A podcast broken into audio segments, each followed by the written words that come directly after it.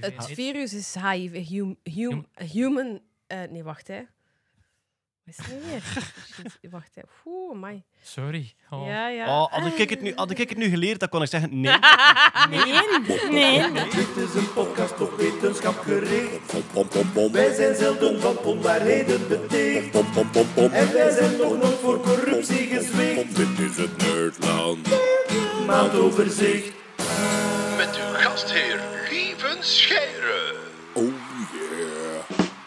Een goede dag iedereen, welkom bij alweer een nieuw maandoverzicht, Nerdland maandoverzicht. We gaan praten over wat ons is opgevallen de voorbije maand in het wetenschapsnieuws. Het is vandaag 18 augustus en we maken het Nerdland maandoverzicht van september. Bij mij zitten Jeroen Hallo. Kurt bij Heij, Hello. Peter Berks, Hey. Hetty Helsmoort, Dag, lieven. Marian Verhelst is er nog eens bij. Joepie, ik ben terug. We hebben nu zo lang niet in het echt gezien. Ja, de eerste keer dat ik jullie terug fysiek Voilà, zie. Kijk, bij deze. En Els Aarts zit achter de knoppen voor het geluid. Goed, eh, we gaan er direct in vliegen. Hè. We zijn hier nu toch... Oh, ik ben nog iemand vergeten. Poncho de Boef zit onder tafel. Stil als altijd. Ja, hij heeft een stokje, dus we hebben maar een uur, jongens. Kom op, na een uur is dat op. Dan moeten we met iets anders afleiden. Go. Alright, eerste onderwerp dat ik staan heb. Hetty, Moderna, bekend van het ja, Moderna mRNA-vaccin voor COVID-19. Moderna begint met testen voor een HIV-vaccin. Ja, morgen zelfs. Allereerst eh, testen op mensen. Ze hebben dus een eh, HIV-vaccin ontwikkeld op basis van de mRNA-technologie. Dus eigenlijk exact hetzelfde. Een stukje mRNA-code in uw cellen binnenbrengen.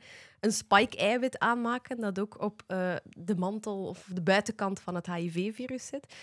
Hopen dat ons lichaam daartegen antistoffen aanmaakt, in de hoop dat dat dan eh, het HIV-virus kan aanvallen van zodra het binnendringt. Even voor de man in de straat. Ja. HIV en AIDS, we leggen dat met elkaar in. voor. Wat is het virus en wat is de, het, het gevolg? Het is geen synoniem, hè, HIV en Het AIDS. virus is humaan immunodeficiency virus, HIV, en AIDS is het syndroom, eh, het acquired immune deficiency syndrome. Net zoals eh, COVID-19 De eh, AIDS is... het, eh, de AIDS is, het syndroom is, en SARS-CoV-2 het virus is, dus het HIV is. Ja. De man in de straat dankt jullie. Maar het- ik vraag me nu af, bij de testen voor ons eh, COVID-vaccins, dan gaven ze dat vooral in landen waar heel veel van het virus circuleert, want dan konden ze zonder mensen bewust ziek of, of, of expres ziek te maken zien of het werkte. Maar bij HIV heb je toch veel minder circulatie, dus hoe check je dat dat vaccin... Wel, in bepaalde landen circuleert dat uiteraard wel nog, maar wat ze nu gaan doen is echt de eerste fase. In 56 HIV-negatieve mensen gaan ze dat gewoon toedienen om te zien of het veilig is, of er geen reacties zijn op de Ja. dosis en om te kijken of er een bepaalde immuunrespons opgewekt wordt. Hmm. Het is pas in een veel latere fase, ik denk fase 3, fase 4, dat je echt gaat het verschil kijken tussen mensen die het gehad hebben en mensen die het niet gehad hebben, het vaccin. En ze dan ja, niet bewust besmetten, uiteraard, maar Yes. in regio's waar het nog weliger tiert dan bij ons, eh, de vergelijking doen hè, tussen de twee groepen. Fase 1 is dan eigenlijk gewoon toedienen aan gezonde mensen Ja. om te kijken of die gezond blijven, een beetje veiligheid. En ook kijken of er iets verandert in uw immuunsysteem. dat kunnen ze wel. Ja, ja, ik denk dat dat Ja. vaak ook in fase 2 zit, maar dat dat soms gecombineerd wordt om het sneller te laten gaan. Maar dat is wat, dat ze, wat dat ze nu gaan doen. Maar- Dus kijken ze hier ook al naar bijwerkingen dan? Vooral naar veiligheid. Ah ja, Is het veilig? Ja, dus ja. Hè. Dus Ja, naar maar bijwerking. dat zijn de rechts, nu is het eerder de rechtstreekse, eh, hoe zal ik zeggen, de rechtstreekse effecten van de vaccinatie. Ja. En niet de lange En ook van de dosis. Ja, hè, en de als dosis. je, als Ja, je die verhoogt of verlaagt, eh, treedt er dan iets op. Dus, eh, maar het probleem met, met eh, HIV, dat virus, is eigenlijk binnen de 72 uur nadat dat ons lichaam binnendringt, integreert dat in ons eigen DNA. En dan is het te laat En dan is eigenlijk. het eigenlijk te laat.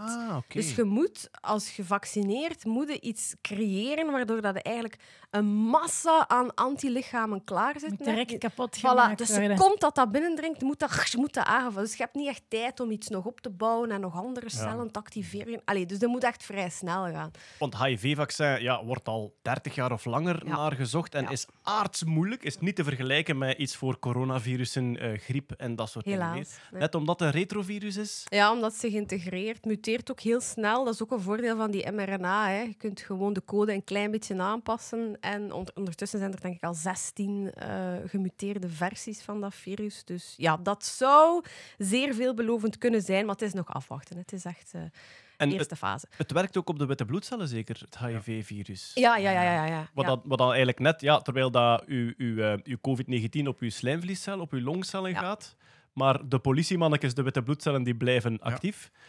ja, dat HIV-virus kruipt in uw politiemannetjes en Ja. gaat die eigenlijk verzwakken. En dat is ook een groot je- probleem. Daardoor dat mensen vaak sterven aan, aan ja, andere dingen, hè, Ja. aan een longontsteking of zo, waar dat ze gewoon niet meer te boven geraken. Omdat dat, die, ja, ja, immune deficiency, uw immuunsysteem is kapot. Dus, Ja. Op zich veelbelovend, hè. De, de nieuwe techniek van het, van het mRNA-vaccin. Allee, we zeggen het er altijd bij, al zeer lang in ontwikkeling. En het is Moderna dat daarmee bezig is. Ja. nu. Ja. Wie, wie heeft er hier nog Moderna gehad? Ik heb een modernetje Ja, gehad. ik ook. Ja. Ik, ik, ik, ik ben dan nu echt aan het beschouwen. Ik maak er iets tribal van. Zo. Dat ze van, oh ja, maar nee, ik, ik, ik neem alleen nog maar Moderna. Dat is- eens- al die Pfizer's, dat zijn zo Ja, de eens dat je Moderna, people. eens dat je Moderna ja. gaat, heb rijden ben ik ook niet meer. Pfizer. Ja. Ik maak er zo een soort van... Once you go Moderna, you always take the same. You always RNA. return na? Sorry, ja. We zullen wel zien. ja. We zien wel. Ik kan daar nog aan toevoegen. Er is nog een fase 1-studie gestart, vandaag zelfs. En dat is de lama-antilichamen. We hebben het erover gehad in de podcast, eh, ik denk vorig jaar zelfs in de zomer. Dus een lama die bestudeerd werd in de diergeneeskunde in Gent. Daar werden antilichamen uitgefilterd. Blijkbaar zijn de antilichamen van eh, lama's en kameelachtigen anders dan die van ons. En ja, ze, hebben dat, ze zijn beginnen ontwikkelen om te kijken of dat virusremmend zou kunnen werken. Dus dat is geen vaccin, maar dat is als je besmet bent, of dat ze met opgekweekte antilichamen van lama's, en met een paar aanpassingen, of dat ze daarmee het virus zouden kunnen bestrijden. En virusremmers is een totaal ander genre dan vaccins. Virusremmers zijn eigenlijk als je in het ziekenhuis ligt op intensieve, kunnen we u iets geven om dat virus te onderdrukken. Is dat remdesivir een, een virusremmer? Eh, ik denk het Ja, wel. Ja, ik, ik, ik, dat, dat springt me gewoon te binnen omdat die naam met rem begint. Maar Ja, ik- nu- maar- geen sponsor. Geen Maar- sponsor. Ik ga geen uitspraak doen over de Nee. werkzaamheid van remdesivir, want de discussie is Ja, ja. bijzonder hevig. Breed spectrum antivirale medicatie. Ik ben juist, maar we gaan het daarbij laten. Ja, voilà. Maar ja, eh, virusremmers zijn eh, veel moeilijker dan antibiotica. Antibiotica is gewoon vergif voor levende wezentjes, Klopt, namelijk dood. Ja. ja. voilà, naar de bacteriën. Een virus leeft niet, kan je niet vergiftigen. Er wordt al heel lang gezegd, we hebben betere virusremmers nodig. En dat was ook een beetje het geluid in het begin van de coronacrisis. We hebben daar echt veel te lang mee gewacht. En nu schiet iedereen in gang om, eh, om echt brede virusremmers te ontwikkelen. En dus kijk, de antilichamen van de lama winter, heet hij, die gaan nu, eh, die gaan nu in fase 1, dus hetzelfde als... eh, Hetzelfde als bij dat HIV-vaccin, toedienen aan gezonde mensen en kijken hoe ze erop reageren, zonder te kijken of dat ze al eh, beschermd zijn. Ehm, wacht Maar hoe testen ze dat dan? Want bij, je zo bij een, een, mRNA-vaccin kun je wel gaan kijken van, los van alle neveneffecten natuurlijk, dat die er niet zijn, maar als je zegt van, je wilt wel antilichamen opwekken, maar als een virusremmer, daar zit er dan, of wijkt dat ook iets op dat je dat kunt zien van, dat dat effect heeft? De, de bedoeling is dus, fase 1 is nu... Ja, ja, absoluut, ja. Fase 1 is, we gaan toedienen aan gezonde mensen om te zien dat die er niet, allee, er niet zieker van worden. En eh, fase ja, 3 of 4 dan zal zijn mensen die echt een virus hebben, toedienen om te kijken of die daar beter van worden. Ja. Wat die echt, het is een medicijn. het rapper overwinnen. eigenlijk. Het Het is geen vaccin nu, ja. Op zich is dat wel makkelijker natuurlijk om fase 3 en 4 te testen, want je kunt Ja. gewoon mensen die ziek zijn Inderdaad. pakken. Klopt. Ja, Ja. maar dat is altijd zo moeilijk, want dan moet de- een groep het wel geven en een Ja. groep het niet geven. Ah, ja, ja, natuurlijk. Ja. Met placebo. Maar ze doen dat niet bij alles hoor. Als het veel te ernstig is, dan, dan is Ze het hebben ook van die testen die ze afbreken, omdat ze zien dat het zo goed werkt dat dat placebo geven een beetje Ja. ethisch onverantwoord Dat is het, Ja. ja, inderdaad. Ja, ja. Als die onderzoekers aan het luisteren zijn, niet lama-antilichamen, maar lamantilichamen. Dat is, daar, daar kun je twee, twee letters sparen als je dat samentrekt. Lamantielichaam. Lamantilichamen. Ja. Zitten, jong. Het bedrijf heet Exevier, denk ik, eh, in Gent. En eh, ja, de naam van het medicijn was iets van XVR011, denk ik. Een soort... Kijk, daar moet ook lama in gewerkt worden. Is het, is het een medicijn? Is het een kind van Elon Musk? We gaan het nooit weten. Eh, het klinkt ongeveer hetzelfde. En de lama Winter, die lang op een geheime locatie bewaard is, is nu op pensioen in La Biomista in Genk. De Oh. grote eh, artistieke zoo daar, hè, van, eh, hoe heet hij nu weer? Koen van Mechelen. Van Koen Ja. van Mechelen, inderdaad. Waar mijn vrouw de tekstjes voor geschreven. Als je rondloopt in La Biomista, je ziet zo die bordjes met... Sorry, eh, artistieke zo? Wat? ja, Koen van Mechelen werkt, doet eigenlijk kunstprojecten met dieren. Hè. Het kruisen van kippen om op zoek te gaan naar terug de oerkip. Die heeft daar lama's, waar hij dan op de, op de eh, drollen van die lama's schimmels laat groeien. Ah, die het dan zijn niet de terug dieren, heel het zijn niet de dieren die de kunstenaars zijn. Ja, Nee. dat, ah, dat hangt af van wie dat het vraagt. Maar Wat Koen, van, Koen, van, kunst? ja, Ja. Koen van Mechelen is daar eigenlijk de, de beheerder van. En vroeger was dat eh, een andere dierentuin. Dus HIV-vaccin in ontwikkeling en fase 1 klinische testen voor een virusremmer op basis van lamantilichamen. Dank je. Het volgende nieuws is... Goh, het is geen tututun nieuws, maar het is wel een soort... Enfin, Misschien moeten we een nieuw genre introduceren. Ik zie Els al kijken. Moet ik nu nog een geluidje zoeken? Of wat? maar ik heb de indruk dat dit is een beetje... oei, oei, oei, nieuws. Het is oei, X-Files. Dit is... Eh, 80s gay disco nieuws, lieve. Ik snap het.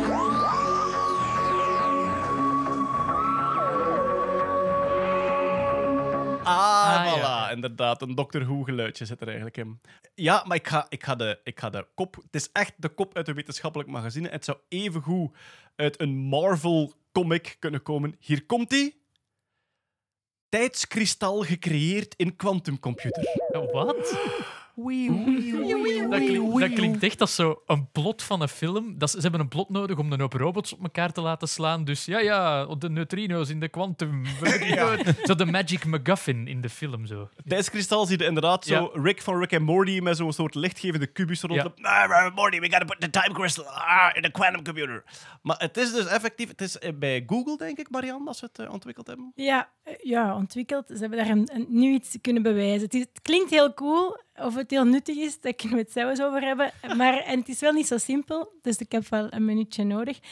Maar om het uit te leggen, moeten we eerst weten wat is een tijdskristal. En om te weten wat een tijdskristal is, moeten we beginnen bij wat is een kristal. Moeten we Gewoon- beginnen bij wat is het concept tijd? Ja, nee, ook. kristal. Bel Rick Torfs. ja, ik ben Sorry. van Ja, dezelfde sorry. organisatie. Ik zwijg. Een kristal, hè, zoals diamant of een ijskristal, dat is iets dat ruimtelijk gezien een terugkerend patroon heeft als je op heel kleine schaal gaat kijken. Ja. Dus er komen altijd hetzelfde elementjes in bepaalde sequenties achter elkaar voor. Vaste herhaling in de ruimte. Vaste herhaling in de ruimte. Nu heeft er in 2012 iemand op MIT, een onderzoeker, gezegd ja, maar we hebben de relativiteitstheorie, eh, linkje tussen tijd en ruimte. En als het mogelijk is om iets te maken dat stabiel is door die vaste herhalingen in de ruimte, want een kristalstructuur is super stabiel, dan moeten we ook iets kunnen maken dat met die vierde dimensie, hè, de tijd, dat daar ook een, een repetitief patroon heeft en dat stabiel is in een repetitief patroon. En ze zeggen eigenlijk, we hebben ruimtesymmetrie in een normaal kristal, we moeten ook iets kunnen hebben dat eigenlijk gebruik maakt van tijdssymmetrie. Een vaste herhaling in de tijd. Vaste Maar herhaling in de tijd. Dat is Dat- gewoon FC de kampioen. Nice. VRT Ja. creëert tijdskristal. Maar de clue is voor zo'n kristal in de ruimte, dat ding is stabiel. Dat heeft geen energie nodig om in de ruimte repetitief te zijn. Dat is juist een energetisch interessante staat. Dus dat tijd, het de, de principe was dan ook, ja, maar dat tijdskristal, hè, repetitief in de tijd, dat zou dus ook zonder energie moeten kunnen bestaan in de tijd. En wat krijg je dan? Het Een perpetuum Perpetuum mobile. mobile. En iedereen verklaarde die gast voor gek. Dat kan niet. Maar op zich, Ja. op zich zou het wel een perpetuum mobile van de eerste soort zijn. Namelijk, je blijft steeds herhalen, je gebruikt geen energie, maar er wordt ook geen energie uitgehaald. hè. Want perpetuum mobile is pas echt verboden als je er energie uithaalt die niet gecreëerd wordt. Maar iets dat de hele tijd zichzelf herhaalt, ja, op zich, de aarde in een baan rond de zon is ook een soort perpetuum mobile Ja, van de dat eerste in een soort. vacuüm is. Ja. Ja. Is die continuïteit er niet gewoon al omdat we leggen dat kristal hier op tafel? Dat is continu in de, in de ruimte. Daar zit herhaling in in de ruimte. Nu is dat kristal er. Over een seconde is dat er nog. Over twee seconden is dat er nog. Is dat niet... Ja, maar is ze dat niet willen wel een veranderende toestand. De patronen oké. zitten. Ja, oh, sorry. Ik, ik Dus- dacht zelf, en ik weet niet zeker wat klopt, maar ik dacht zelf aan, eh, als, als je op een schommel zit, natuurlijk, er is wrijving overal, hè, maar als je die wrijving even weghaalt, een schommel is ook iets dat naar voor en naar achter gaat, en zonder wrijving zou dat eigenlijk ook in de tijd een schoon repetitief patroon zijn. Ja, het is eigenlijk zoiets, maar dat willen ze nu op aarde creëren. En, en sinds 2012 hebben we dat op verschillende manieren geprobeerd. En op chemische processen, die, die dan van de ene proces naar het andere overgaan. Maar dat, is allemaal, dat was nooit echt dat dat niet uittoofde, tenzij je energie toegaf, ah ja, eraan gaf. En dan hoorde iemand van Google, die aan hun eh, quantumcomputer bezig Had je dat gegoogeld? Ja, goeie vraag. Nee, die mogen er alleen De- Bing gebruiken bij Google. De Skymore computer. Skymore! Put the time Ja, crystal in sorry. the Skymore. Nu hoorde iemand op Google die aan de Sycamore computer bezig is. Als ik Sycamore! juist- Als ik het juist The robots are gonna take the time crystal from the sycamore. Ah, Marty, we gotta put the time crystal in the Sycamore. Ah. Dat klinkt Voilà. echt als de bad guy, zo de sycamore. Ja, Maar dat is dus de quantumcomputer van Google. oké. En die dacht eigenlijk al lang, we hebben hier zo'n coole quantumcomputer met 20 qubits of meer, maar we hebben daar nog nooit iets nuttigs mee kunnen doen. Dus het enige dat ze al hebben kunnen doen, is simuleren hoe dat een kwantumproces in zijn werk gaat. Maar ja, met een quantumcomputer, dat was nog niet het, kracht, het, was het strafste dat ze wouden Dat is eigenlijk een banaan die simuleert hoe een banaan eruit Voilà, ziet. Voilà. ja. En die dacht, ik kan daar volgens mij zo'n tijdskristal mee maken. En die zijn beginnen samenwerken, hè? MIT, Stanford, Google. En die hebben nu inderdaad met die quantumcomputer zo'n repetitief patroon kunnen maken. Namelijk, je, in een quantumcomputer heb je qubits, hè? dat is iets dat spin-up of spin-down. En die kleine deeltjes kunnen in een of andere richting eh, ronddraaien. En als je daar niks zou aan doen, zou die allemaal in dezelfde richting gaan draaien. Allemaal naar boven of allemaal naar beneden. Maar je kunt zo'n quantumcomputer programmeren dat die verschillende qubits met elkaar interfereren, elkaar beïnvloeden. En dan gaan die in een bepa- bepaald patroontje. Hè. De, ene gaat, de, eerste naar boven, de tweede en de derde naar beneden, de vierde terug naar boven gaan eh, ronddraaien enzovoort. Nu, dat is weer een vast patroon en dan blijft dat stabiel, dat verandert niet, dus ik heb nog geen tijdskristal. Maar dan schijnen ze daar met een laserstraal op en die laserstraal heeft een bepaald pulserend patroon, periodiek patroon. En door die laserstraal flippen al die eh, spins ineens 180 graden. Degenen die omhoog waren, gaan naar beneden.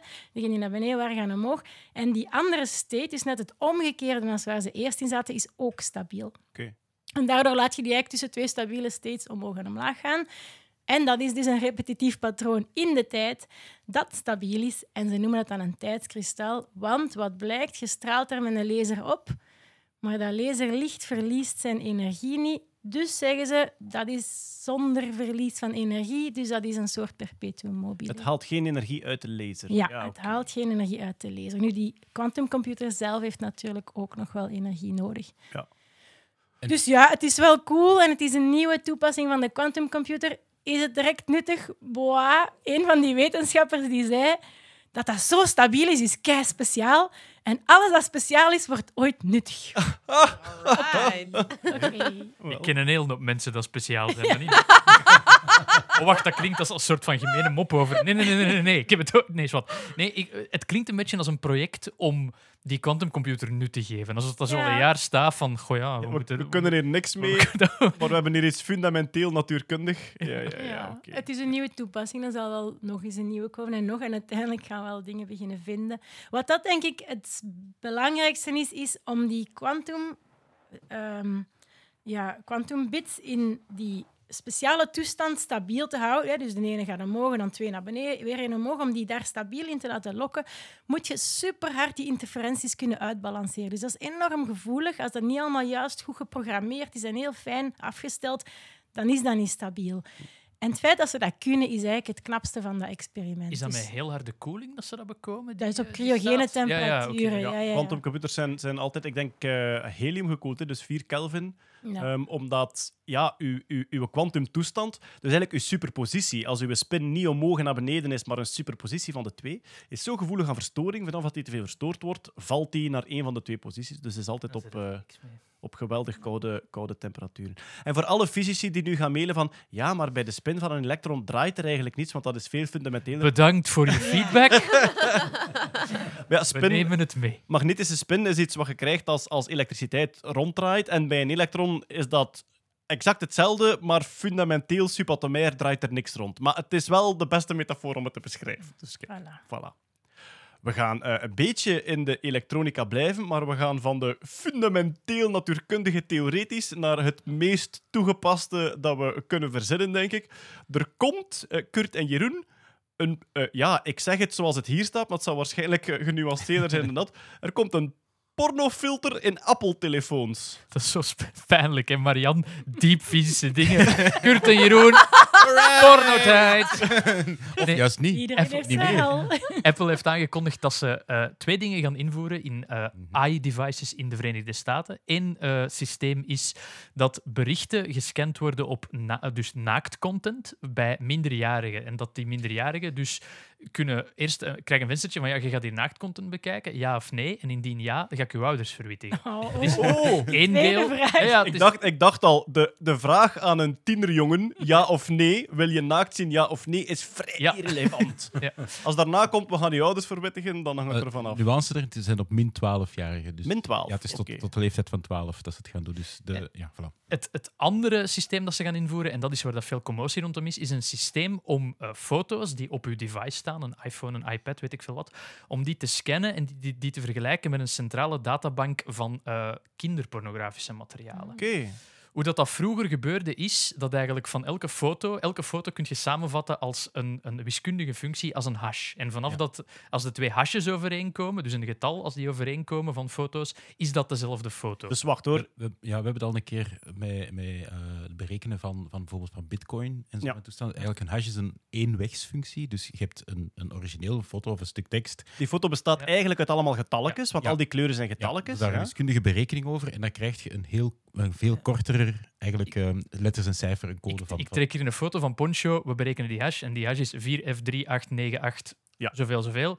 Als ik die foto naar Lieve stuur en we maken die hash van Lieve zijn foto, dan gaat dat exact dezelfde code zijn en zijn die foto's dus gelijk. Maar wat dat Apple nu gaat doen, en daar is nog een beetje onduidelijkheid over, is niet alleen scannen met behulp van zo'n hash-functie, maar ook perceptueel scannen. Dus als de foto een beetje lijkt op wat dat er in de database staat als kinderpornografie, er Mhm. moet dan een bepaalde hoeveelheid hits komen en dan wordt een... In, een, Ah ja, want anders gaan die mensen die porno hebben gewoon altijd Ene een klein pixel, blokje voilà, bijtekenen. of alle compressies dat er zijn. Hè, want als je een foto Nee. doorstuurt met WhatsApp bijvoorbeeld, dan wordt Ja. je gecomprimeerd zodat Ja. dat hij minder bandbreedte en zo toestand inneemt. En dan krijg je ook een andere hash, omdat je broncode, je basiscode anders is. Maar het is dus niet dat ze met een AI-systeem eigenlijk eh, dat soort content gaan herkennen. Het- gaat echt wel over bestaande foto's die gekend Ja. zijn, Ja. die je niet op je een AI-systeem zijn. Hè? Die circuleren in een ding. is. En Ja. het probleem is dat de, de, de, ja, het probleem, natuurlijk, kinderporno is op zich verwerpelijk en zo. Het probleem is dat de overheid gaat ingelicht worden en vooral ook dat er machinerie in plaats gebracht wordt waarmee dat Apple, vandaag scant Apple op kinderpornografie, Hmm. maar er gaan stemmen op om te zeggen van ja, als een bepaalde overheid leunt op Apple, zouden die ook wel eens op andere Mhm. dingen kunnen scannen. Op homoseksuele content, op content die dat in bepaalde landen ehm, eh, gevolgen zou kunnen hebben. Regeringskritische... Voilà, ja. Mm. En Apple heeft daarop, Apple heeft normaal een heel goed track record qua privacy, met encryptie en, en je data is van jou en dit en dat. Maar er zijn al precedenten. In China mag Apple alleen nog maar iDevices verkopen, omdat de data van Chinese Apple-accounts op een server in China moet staan. Dus onder lokale druk durven ze wel eens bezwijken. En het gevaar is met deze functie, die heel vergaand is, want ja, het is data die op je telefoon staat. Het gevaar is dat, dat er in de toekomst, ja, wie controleert die databank van images die dat verboden zijn? Ja, het gaat, gaat verder dan dat. Het is, niet, het is niet alleen dat, maar het is vooral ook het feit dat een privébedrijf, omwille van een, waarom, uiteraard kinderporno, uiteraard verwerpelijk, maar ineens daarop focust om te zeggen van we gaan er een technologie doen en we gaan, ervoor, en we gaan dat doorvoeren. Je, kunt niet, je hebt geen opt-out. Het is niet dat je kunt zeggen ik wil dat niet op mijn toestel. Tenzij dat je niet upgrade naar iOS 15, Ja. dus laatste versie, dan, dan heb je het sowieso vlaggen. Ai, als je in Amerika zit, want voorlopig is het alleen in Amerika. Maar vooral, ja, dus eh, het is, eh, want je zou kunnen zeggen van, kijk, ah ja, maar WhatsApp bijvoorbeeld, als, ik, als er daar foto's verstuurd worden naar elkaar, dat is end-to-end encrypted. Op zich kan Apple daar dan niet aan, want die foto is geëncrypteerd. Maar wat dat iOS of wat dat de gsm's vaak doen, is die foto dan automatisch ook in uw fotolibrary opslaan. Ja. En vanaf dan kunnen ze er wel aan, uiteraard, want dan wordt die gedecrypteerd, en wordt die eruit gehaald. Is er, sorry, is er een tussenweg? Wel zorgen dat die kinderporno aangepakt wordt en niet iets anders. Wie zit daar aan de knoppen? Apple zelf. Maar ik denk, dat dat, zelf aan, ja. ik denk dat dat een beetje de vrees is van mensen die bezig zijn met privacy en controle. Ze kiezen nu het, het best mogelijke thema. Hè. Als, je, Mhm. als je iets wilt Mhm. tracen op telefoons, dan, voilà, dan Ja. Of terrorisme, hè, dat zijn zo de twee die Ja. Voilà, inderdaad. Maar- worden. En maar dus dan- privacy. maar dat is toch Wel, maar-? Maar terrorisme is, terrorisme is politiek al gevoeliger, omdat ja, Mhm. als Wit-Rusland zegt we zoeken een terrorist, ja, dan heb je eigenlijk te maken met een regeringskritisch iemand. Dus kinderporno is denk ik het beste thema dat ze konden kiezen. De vrees zal waarschijnlijk zijn, ze zetten er wel de deur mee open. Ja, maar ik vraag, kan het dan ook anders? Want ik ben daar misschien heel naïef in, maar als we een technologie hebben die dat zou kunnen aanpakken, zou dat toch ook onethisch zijn om dat niet te gebruiken? Of zich wel, maar bon, daarvoor ben ik er niet genoeg in thuis. Ik denk dat de meesten in dat circuit niet direct in hun iPhone-library bezig zijn. Ik denk dat die obscuurdere kluisjes... Wat, dat je, eh, wat dat je daarmee vangt, zijn niet de producenten of de verspreiders van kinderporno, maar de mensen die ja, aan de randen daarvan zitten. Oké. Het- het- en als je de productie van kinderporno wilt aanpakken, dan, dan moet je al- elders kijken. Het probleem is ook, als je kinderporno als voorbeeld neemt, kun je elke tegenstander van die techniek afschilderen als ah, meneer wil dan wel kinderporno of zo.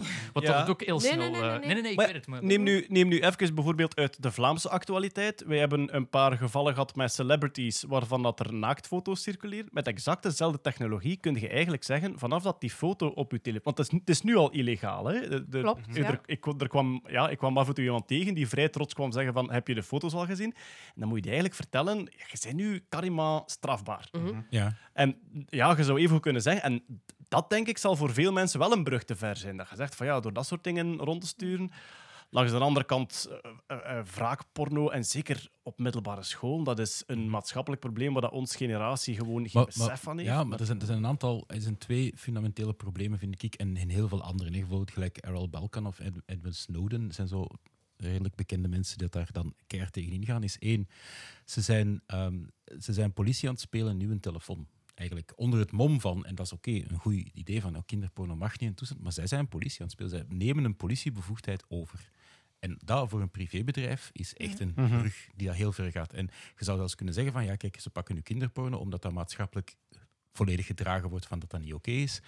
Maar ze kunnen hun technologie wel heel hard testen daarmee en hoe effectief en zo toestanden. En morgen, hup, zet het knopje open voor homo. Ja, bijvoorbeeld, in, ik kan me Of voorstellen, Hongarije, de, ja. de Verenigde Arabische Emiraten, als die op Apple Ja, gaan leunen en zeggen van kijk, er zijn hier bepaalde dissidenten die dat zich in homoseksuele activiteiten laten gaan, vinden we niet oké. Maar hetzelfde eigenlijk met memes, internetmemes. Er zijn heel veel ideologische Mhm. internetmemes. Daar zouden we ook op kunnen scannen. Dat, dan, dat naar een extreemrechtse regering zegt alle linkse memes moeten eh, getraced worden. Omgekeerd, extreem linkse regering, alle rechtse memes moeten getraced worden. Bon, we, zijn, we zijn een beetje slippery slope aan het denken, maar het is wel een precedent. En alweer, ze kiezen het best mogelijke thema, maar het is wel een. eh een Maar dus voor jullie gaat.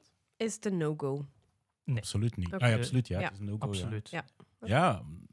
Het- en ik volg uiteraard. Hè. Ja. Als nee, er betere u manieren ook, zijn, ik vraag, ja. Uiteraard. Maar ja, het is, het is zo.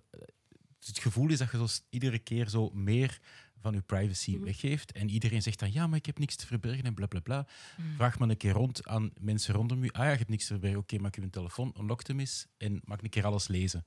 En Iedereen zegt, ah nee, ah voilà. Dus je, hebt wel iets, je hebt iets, doet iets kwaad? Nee, maar je hebt wel dingen te verbergen die van u zijn. Dat Ja, je hebt wel eh, uw eigen. Ja, je hebt je eigenheid. Dat is Ja, een- ja, of, zeg een keer waar je woont. Ah, van een wild vreemde, die gaat dat ook niet zeggen. Ja. En het is die bevoegdheid van, om een onderzoek te kunnen gaan instellen. Of, of, of, ja, dat is gewoon het klikspaangedrag dat Apple nu gewoon de, de grote klikspaan wordt. Hè, en dan die en die en dan en zo Die verder. heeft ook heel veel macht. Hè. Ja, en dat Ah, is ja, gewoon het- hebben, Ja, ja. hebben gewoon heel veel. Maar. Gewoon het idee al dat een privéfirma taken van de overheid gaat beginnen overnemen. Ja, die- die- Dat- die- dat- voilà, die. dat- dat- ja. Ja, kijk, wanneer, komt het dus in de volgende update in, in de US? Dus niet bij ons dan. Voorlopig alleen in de US, Oké, bij de volgende. zeggen ze. GDPR. Eh, gelukkig, gelukkig zijn er kritische geesten die alles voor ons in de gaten houden. Eh, Ja, mag en nog, nog, een, nog, een, nog een, een side noteje daarbij is dat zelfs binnen Apple zelf, dat er redelijk wat employees ook Oké. Mm. daar tegenin aan het gaan zijn. En dat ook wel vinden van, kijk mannetjes, Apple, je zijn nu een brug te ver aan het gaan. En dat er daar zelfs wat, wat weerstand ook daar is. Dus, is Oké. dus dat stelt inderdaad wel vragen van waar, van waar komt die beslissing van Apple om dat te gaan doen? Ja, ah, of, dat, of dat zou gestuurd zijn ergens, als ze ergens een duw zouden gekregen Mm. hebben van iemand die dat later anders wil Oké, toepassen. dat zijn de rumors natuurlijk, maar Ja, ja, ja, ja, oké. er, dat- er wordt langs alle kanten heel veel vragen bij gesteld van waarom en wie stuurt dit en moeten we dat echt wel doen? Zal waarschijnlijk vervolgd worden. Peter, we gaan naar de biologie. Ja. Ehm, ik denk dat we eerst eens moeten uitleggen wat environmental DNA is. Ja, environmental DNA is een vrij recente techniek. Ik denk die al maar 10, 15 jaar bestaat. Eh, of zelfs nog niet zo lang. Maar eh, de techniek bestaat erin, en het is vooral ehm, in, het- in het water gebruikt, dat ze dus een waterstaal kunnen nemen. Ehm, eigenlijk gebaseerd op het feit dat elk levend organisme verliest bijvoorbeeld huidcellen, haar en, zo, Ja. en daar zit DNA in. En dat DNA komt in de omgeving. En dat kan je eruit proberen te filteren en proberen te gaan zoeken van oké, welke organismen zitten hier nu in de buurt. Het is ooit gebruikt op het meer van Loch Ja, Ness. we hebben dat zelfs besproken. Ah, dat is Ja, juist. ja, Ja, ja, ja. Meer van Loch Ness, gewoon heel veel water geschept. Ja. Proberen zoveel mogelijk soorten DNA eruit te halen. En ze vonden van alles en nog wat. En het, ja, ze, ze waren niet zozeer op zoek naar het monster, maar wel naar bijvoorbeeld zeer grote aalachtigen die Ja, zouden... Waarvan ze vermoeden dat die Ja. dan aan de oorzaak liggen Maar- van, eh, van die verhalen van Loch Maar, veel water scheppen en daar dingen proberen in te zoeken, dat is gelijk homeopathie dan. Zeg niet dat ze gelijk hebben, ik. Zeg niet dat ze gelijk hebben. Hier zit het er echt in. Oké. Ja, je- voilà. ja, inderdaad. Maar- Maar eigenlijk, eh, gewoon, het is eigenlijk een techniek. Je pakt een hoop water, je filtert dat helemaal uit door een hele fijne filter. Al die, eh, hoe zal ik zeggen, lichaamcellen, eh, stukjes veer, haar en dergelijke meer. Dat wordt eruit gehaald, dat wordt dan eh, bewerkt. Dat gaat door een PCR. Ja. En dan kan je zo zien van, oké, in deze omgeving hier, want ze hebben het hier al bijvoorbeeld gedaan, ik denk voor otters. Bepaalde gebieden kunnen, kunnen ze dan Ah, zien van hier, eh, hier zitten ergens otters. En dan kunnen ze heel gericht gaan zoeken van, zitten die hier ook effectief? In Antwerpen doen ze het voor kooksnuivers. Ah ja, kijk. Ja, voilà.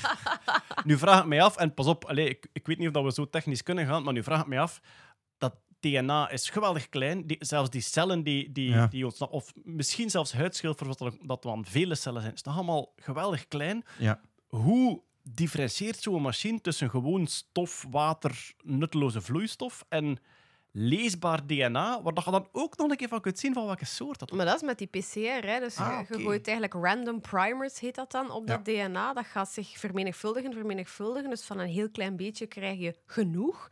Dan lees je dat uit. Ja. Je Je laat eerst het DNA zichzelf vermenigvuldigen, Ja. dat er meer komt. Ja, Ja, ja, meer, je leest het uit. En dan moet je dan nog mappen tegenover bestaand DNA. Ah, dus je hebt al een stukje otter-DNA klaar. Ja, en als het vastligt, natuurlijk. Voilà. als het En dan gaat je daarna dan- in ja. een database dat eh, crosschecken. Hè? Dan Ja. gaat je zien van, oké, match dat met Maar dat. dus je gaat specifiek op zoek naar otters. Het is niet dat je kunt zeggen van ik heb een stukje Nee, nee, nee, nee, Je het kan- alle Ja, jawel. alle Alles waarvan dat we ooit al DNA uitgelezen hebben Ja. en dat in de Ja, database. in de Hello, hello, I've got the results. This is otter DNA. Yes, we know, but, but which DNA is it? It's otter DNA. Nee, nee. Maar dus van een niet ontdekte diersoort zou je het niet kunnen vinden. exact. Want je hebt kan een zien wat het Ja, ja, is. Dan. Ja, ja, je hebt een voorbeeld. Ja, en misschien een domme vraag, maar zo primer eraan toevoegen, dat vermenigvuldigt alle DNA. Het is niet dat je... Nee, alleen die soort- primer. Dat is, dat Ah, wat, dus is, dan dat moet Nee, je toch, de- toch heel veel verschillende primers Ja, in de, Ja, ja, stap, ja. in de stap voordien doen ze random primers. Dus Ah, ja. eigenlijk gewoon waarvan dat de kans heel groot is dat die ergens vasthechten op dat DNA, zodanig dat ze het kunnen Oké, gaan ja. vermenigvuldigen. Letterlijk Of, die vaak voorkomen eigenlijk. ja, voilà. of het kan heel specifiek zijn. Ja, als je als je weet, dan- ik ben op zoek naar otter, ja, dan pakte de primers van de otter. Hè. Dan, dan, Dus je kunt eigenlijk ja. de twee dingen doen. hè. Ja. Voilà. En Dus dat, is dat dan, is... dat is dan voor water, wordt het dan voor macro-organismen gedaan. In de bodem wordt het heel dikwijls gedaan voor micro-organismen. Ah. Dus dan gaat je een bodemstaal nemen, gaat je daar inderdaad ook een hele hoop primers op gooien en dan kan je uitlezen van oké, die schimmels zitten erin, die bacteriën zitten erin. Maar dus allee, bij, bij water, ik vind dat geweldig dat je, dat je zelfs nog kilometer stroomafwaarts kunnen nog dieren detecteren die nooit op die plek geweest zijn. Mhm. Ja. Maar wat was het nieuws van deze maand? Ja, ze kunnen het nu wordt- ook met lucht. Ja, er Ja. wordt environmental DNA ontwikkeld voor lucht. En dat waren, dat waren twee ecologen die op dat idee waren gekomen. De ene was een dame die eh, zich eigenlijk bezighield met vleermuizen en de andere met, met gravende zoogdieren. Dus ik, bijvoorbeeld naakte molratten of, of Ja. mollen of dergelijke meer. En die hadden gezegd van, oh, dan, misschien is dat wel iets interessants. En die hebben dat dus in het laboratorium gedaan met een proefopstelling, dus met eigenlijk een, een kunstnest naakte molratten. Ja. Daar de lucht van, van, van opgezogen en dan gekeken van, oké, kunnen, we dat, kunnen we dat hier terugvinden? En wat vonden die? Naakte molrat en mensen. Ah, Ja. natuurlijk. En die zeiden van, ah ja, natuurlijk. Want die mensen En die ze lopen in wisten, dat en ze labor wisten wie dat er scheetjes gelaten had. Zeg, Maar- zeg trouwens, eh, dat kunstnest, dat lijkt me nog iets voor de artistieke zoo. Oh, Ah, wel, ja, ja, in tweede instantie hebben ze het in de zoo gedaan. Ja, Hè? ja, ja, ja, ja, ja. Dus dat was dan het Allee. tweede, inderdaad. Dus dat was dan iemand anders, die had dat concept gezien. En die zei van, hey, dat, moet ik, dat, dat, dat wil ik eens echt gaan proberen. Dan hebben ze dat in... Nu moet ik even eh, gaan In spieken. twee zo's. In, eh, in Hamilton Zoo Park hebben ze het dan eerst geprobeerd. En daar hadden ze op twintig locaties zo een half uur zo'n eh, een ventilator laten draaien die dan eh, die lucht aanzuigt en door een filter draait. Stofzuiger. hè? Ja, stofzuigen, hè. 72 stalen binnengekregen van binnen de gebouwen, dus van, van de kooien en zo, maar ook buiten. En dan hadden ze daar PCR-tests en hadden ze 17 diersoorten daarop gevonden. Jongens. En niet alleen, niet alleen eh, de dieren die dus in het park eh, tentoongesteld worden, maar dus ook kippen, koeien, varkens en paarden. Het Er buurt. eten? Nee, Nee, het vlees. Ja. Ja, het eten. Oh, dus er, er ontsnappen zelfs schilfers van het Ja, voedsel die ja, in de lucht gaan ja. rond. Ja, maar Maar sorry, jongens. dat is wel, niet, cool voor CSI. Als je op de crime scene komt. Ah ja, want Wie nu was kun jij kapjes opzetten en Wel, handschoenen ja, aandoen. ah, wel. Maar, ja. Maar dat was echt ook het idee van die eerste twee initiatiefnemers. Ah, ja. Die zeiden van, voor forensic science is Ja. Opent dat ook perspectieven. Hè? Maar zou je specifiek tot op een persoon kunnen gaan? Dan moet je al heel goed bepaalde Ja, DNA-sequenties dan kennen. moet je ook zeggen- daar een databank weer Dus voor het, het, hebben. maakt Dat- de dus dat het maakt de zoektocht naar getuigen ook een pak moeilijker. Hè? Ja, oké, bon, hier zijn drie mensen geweest, een vijftal varkens. Eh, begin, maar rond, er begin maar rond te vragen in de buurt. Hè? Maar we hadden een idee ook, echt zo met de stofzuiger door de zoo. Maar kom eens kijken of dat jullie de caribou hebben. Kijk gewoon naar het plaatje. Nee, nee, nee, nee. nee. Maar zou het ook, want ehm, environmental DNA wordt heel vaak eh, ecologisch gebruikt om ecosystemen Ja. te zien. Zou je bijvoorbeeld kunnen zeggen, we zetten zo'n ventilator in Limburg en we kijken wanneer dat de lynx terug is of de wolf? Of... Ik denk dat wel. Ja, maar de wolf, dat weet wel. Hè. Ja. We hebben nu hondjes voor, hè. die sporen dat op. Hè. Ah ja, natuurlijk. Ja, Ja, ja, ja. honden die dat opzoeken. Ja. Ja. In plaats van gewoon vliegende herten. te Ja, zoeken, bijvoorbeeld, zoals iedereen. ja, ja. Of mieren. Maar eh, ja, maar eh, dus nu, nu blijven de- nu. Oké, dit is nu helemaal in het, in het begin van, van heel dat onderzoek. En dan de vraag blijft nu van oké, hoe ver kan dat DNA door de lucht reizen? Hè? Ja, ja. Hoe, hoe, hoe groot kan uw actieradius zijn? Ja. Eh, wat zijn uw contaminanten? Mhm. En eh, degradatie over tijd. Hè? Dat- En con- dus- contaminanten, ge- gezoekt olifant en gnoe. En je, vindt, en je vindt iets anders. Je vindt mensen. En je denkt, oh, huh, dat- Ah, oké, ja. De, Ja. de gnoe geeft een positief signaal voor de olifant, bij wijze van spreken. ja, oké, ja. Dat is trouwens ook helemaal met tand vleermuizen-DNA, want dan belden naar de resultaten van het lab. Yes, this is bad DNA. Hè. no, no, this is, this is bad DNA. Oh, it's bad Not DNA. other DNA. Super, super ambetant. It- Iets zonder DNA. Ja, maar is het nou other DNA. heel verwarrend? Je moet eigenlijk altijd in het Nederlands bellen. Ja. Alright, eh, we, we blijven bij de viervoeters, maar nu dan bij de mechanische viervoeters. Eh, Jeroen, ja, de spotrobot die kennen we wel, hè? Onze, onze geliefde viervoeter, eh, waarvan jij dan denkt dat hij een empathy missile is die, Absoluut. die de hele wereld eh, om zeep gaat helpen. En ik vind hem fantastisch. Maar, zoals het wel vaker gaat met dat soort toptechnologie, er is een goedkope Chinese kopie van te koop. Ja, van Xiaomi. Eh, uw neef Frederik zal waarschijnlijk wel kunnen zeggen dat ik dat moet uitspreken als Xiaomi. Maar, maar zwart. Ehm, wel, ik zal gewoon een klein intermezzo. Ik was op een trouwfeest Oh, nee. van de familie, met mijn neef Frederik natuurlijk. Enfin, ik, ik was op een trouwfeest, zal ik zo zeggen. En een van de mensen die aan het bedienen waren, die komt naar mij en die zegt van, ah, trouwens, ik wou even zeggen, eh, ik luister heel erg naar de podcast, vind het eigenlijk super tof. En naast mij zit mijn, ja, de, de vrouw van Frederik. En die zegt tegen die mens, dat is trouwens Frederik, de neef van China. En die mens was compleet starstruck van Frederik en niet van mij. Zalig, zalig. Maar je bestaat echt. En die heeft die aangeraakt en een foto meegepakt. Dus kijk, mijn Die, die Frederik... heeft echt de enige foto van Frederik Ja. momenteel. Dat is echt... eh, dat horen we dan weer uit uw mond. hè. Ik wil hem... Ja, Ja, Ja, ik liever die mensen mee. van- ja, ik, wil, Ah, wel? ik wil echt Ja, ja. liever Wij willen in die dezelfde foto op kamer zien. Ja. Maar, Ja, ach- maar- 8 september doen we een live podcast op de En Sound of hem. Science Nights. En hij Je gaat dat op zien, de- dan gaan we op de verhinderd, zijn. Of ja, Ja. Frederik heeft positief getest of Lieve Ja, heeft nee, positief nee, getest. En dan komt er iemand binnen die eruit ziet als lieve scherm met een, een, een scheef hangende snor. En dan... Nee, nee, nee. Het- dat wordt een truc met spiegels, jong. Dat gaan we doen. maar dus de Xiaomi, eh, die hebben ook een, een robot. De Cyberdog is de naam. Zo'n naam zo simpel dat je denkt van... Zat er al geen patent op? Maar ze mogen hem Cyberdog noemen. Oké, Dus zit er een in? Nee, nee. Maar hij kost maar 1300 dollar. Hij is volledig open source en hij is erg developer-focused. Dus volgens mij proberen ze het heel goedkoop in de markt te zetten als... Ja, ja, je kunt zo'n spot kopen, 78.000 dollar en nog extra geld voor, voor verschillende aanhangsels. Maar wij hebben hier een development kit met een robot die veel goedkoper is. En ik denk dat ze eigenlijk een beetje proberen de markt te sweepen voordat Boston Dynamics met goedkopere modellen uitkomt. Beetje Daar heeft het heel hard iets van, van weg. Ja. Hardware-platform aanbieden waar Ja. je zelf op kunt Dus doorontwikkelen. no, denk, denk misschien zelfs met verlies dat ze het verkopen, maar met het idee van ja, als die robots nu super populair worden en iedereen wil binnenkort met cyberdogs werken en niet met spots, Ja. dan. eh, En zijn er al reviews? Of... Nee, nee, eh, maar, maar 1300 dollar. Kijk jongens, ik Ah, bedoel. ja, ik ben aan het denken. Als we samenleggen. Ja. Hè? ik heb Ja. 5 euro. Ik ben natuurlijk... Ik vraag me inderdaad af, gaat die dat, datzelfde evenwichtssysteem hebben? Gaat die... Het is ja. Hetzelfde design, alleszins. Dus Ja. met, die, met die, eh, ja, die poten die in zo'n hoek staan. En het heeft 11 sensors, touch en ultrasonic en vision en zo. En Dus welke het- kleur?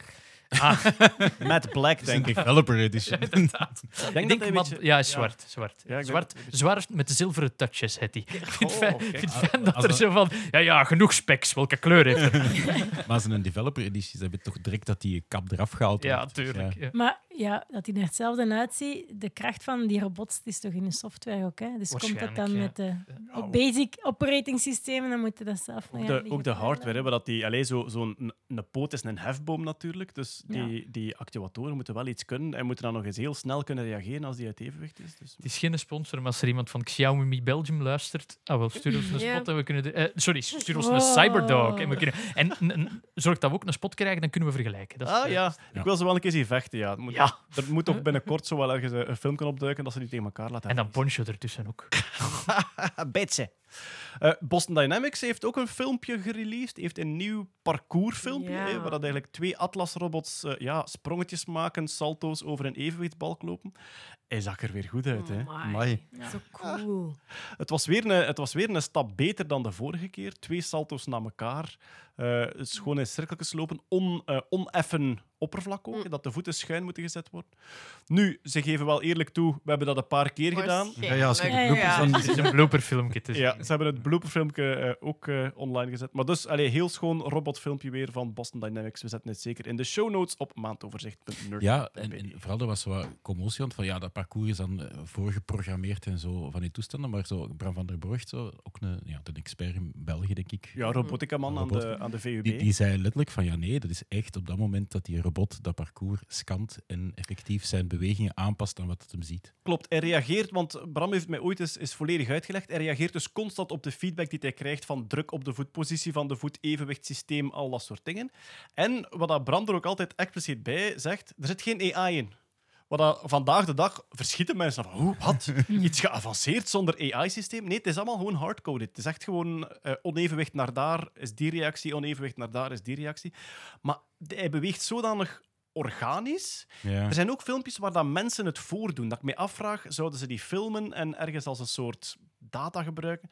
Hij beweegt zodanig organisch dat ik bijna zou verwachten, ja, als je iets hardcoded programmeert, is het meestal nogal hoekig. En met een AI-systeem zou ik eerder verwachten dat die op een organisch Ja, ook patroon daar kun je dempers op zetten. Ik bedoel, je kunt er filters ja, op zetten. Hè. Als je maar rap genoeg rekent, dan... Ik vind dat je het vooral met die bloopers kan zien hoe organisch die beweegt. Dat hij reageert op Ja. de val. Ja. Ja. En ook het, het verschil tussen het organisch gedeelte wat op het parcours doet en dan het beetje gedoe op het einde, Ja, dat hem zo zijn handjes zo heel mechanisch eh, steekt. wel, je hebt ene die zijn handjes omhoog zet, heb je gezien wat een andere deed?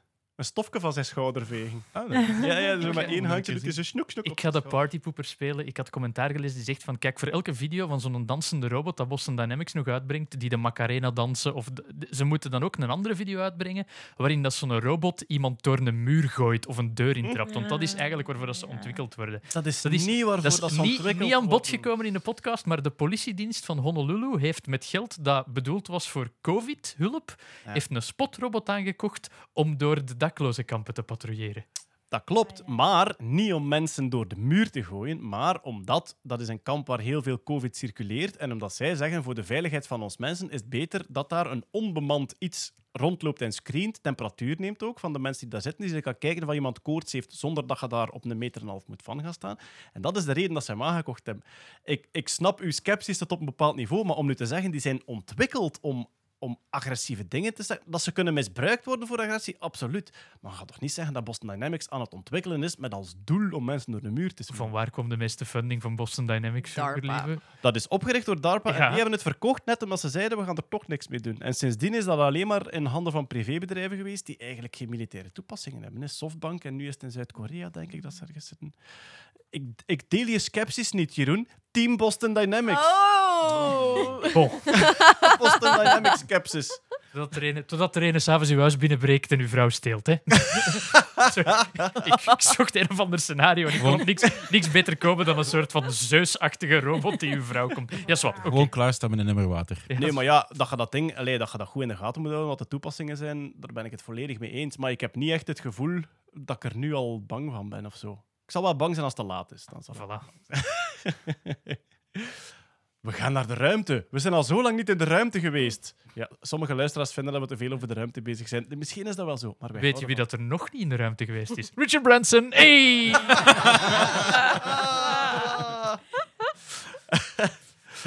Ja, ruimtevaart, Hetty. Ja, Er is boel in de ruimte. ja. Amerika en Rusland, we hebben hier al zo vaak gezegd, het is wonderlijk hoe goed die blijven samenwerken in space. Terwijl dat die eigenlijk ja, een beetje eh, ja, bijna terug koude oorlog hebben op aarde. Maar eh, het is een beetje voorbij. Ja, denk het wel. Ehm, alles begon een paar weken geleden toen dat er een, een nieuwe onderzoeksmodule van de Russen aangekoppeld werd aan het ISS. Mhm. Nauka heet dat ding. En eh, vlak na de koppeling zijn die motoren per ongeluk ontstoken. Waardoor dat heel dat ISS eigenlijk uit balans is geraakt. Help. Ja, maar, ja, maar dat is echt niet om, om mee te lachen. Want wat gebeurt er? Dat ehm, verliest de communicatie met de satellieten, want die zijn op een bepaalde manier georiënteerd. Dus geen communicatie met aarde, of moeilijker. Eh, die zonnepanelen raken uit oriëntatie, dus die energie raakt op, enzovoort. Eh, Gelukkig waren Sandra Bullock en George Clooney in de buurt. Kleine breuken kunnen ook ontstaan Ja, ja, Als, ja. als dat gebeurt. Nu, na een uurtje was dat toch allemaal opgelost, maar het was eh, serieus zweten geweest voor mission control. Nu, in het licht daarvan is er dan een aantal, zijn er een aantal artik- artikels verschenen in de media. Ja, die samenwerking met NASA, met de Russen, moet dat wel nog blijven duren? En zijn zij wel even betrouwbaar als wij? En staan wij niet verder? Oh. Ja, ja, ja, vanuit eh, de VS. Rusland heeft daarop gereageerd met een heel lang artikel eh, door TAS, eh, het Russische nieuwsagentschap, staatsbedrijf wel, dus vermoedelijk heel veel staatsinmenging qua, qua content ook, waarin dat ze een anoniem hoofd van, of een hoge persoon, hoge officier binnen eh, Roscosmos interviewen, die eigenlijk teruggaat naar, weet je nog, in 2018 was er een gat. Het mysterie Ja, van het gat, Het ja. mysterie van het gat. Oh, dat, met, eh, met de vinger. ja, Alexander podcast, Gers, ja. de ESA-astronaut, heeft dat eerst met zijn vinger gedicht. En dan Even, is even dat... korte recap. Er was een gat in een raam van het ISS en niemand weet hoe dat het er kwam. Ja, niet Was in een raam, Soyuz. maar in een Ja, Soyuz. Ah, ja. Nee, Jeroen, nee. Sorry, ja. Een gevaarlijk onderdeel. hè. Het was in de, in de Soyuz inderdaad, die net aangekoppeld was ook. En ja, ze merkten dat er zuurstof wegging en ze vonden daar een duidelijk geboortgat. Ja, een geboorte. Want eerst was ja, is het een meteoriet of een micrometeoriet? Nee, het was echt duidelijk geboord. Volgens Rusland is dat nu door een astronaute, Serena Onion Chancellor, die volgens hen psychische problemen had. Een Amerikaanse astronaut. Ja, hè. en die bewust dat gat geboord heeft in die Soyuz, omdat zij naar beneden wou en dat dat dan sneller ging gebeuren als er een probleem was aan het, aan het ISS als evacuatie. Dat zijn de beschuldigingen van Dus- dus Rusland. als, je, als je snel met een auto weg wilt rijden, dan boor je een gat in een auto. in een andere zijn auto. Ja. Ah, dan een auto. Ja, En de verklaring van Rusland was dan, want ik weet dat we het daar toen over gehad hebben, was de verklaring van Rusland niet dat het op de grond zou gebeurd Ja. zijn door een, Mhm. onvoor, allee, door, door een al dan niet malicious eh, eh, ja, ingenieur. Ingenieur, ja, tech- technisch, allee, techneut, eh, technisch. technician, Iemand die dat had proberen weg te moffelen. Ja. Want ja, zo'n capsule gaat wel nog, dat wordt getest in een, in een eh, vacuümkamer nog. Dus, dus dat, is, dat, Ja. allee, dat moet luchtdicht geweest zijn in die test. Dus dat, dat, was waarschijnlijk. geen job om te denken van, wow, wie, even, er, wie er dat?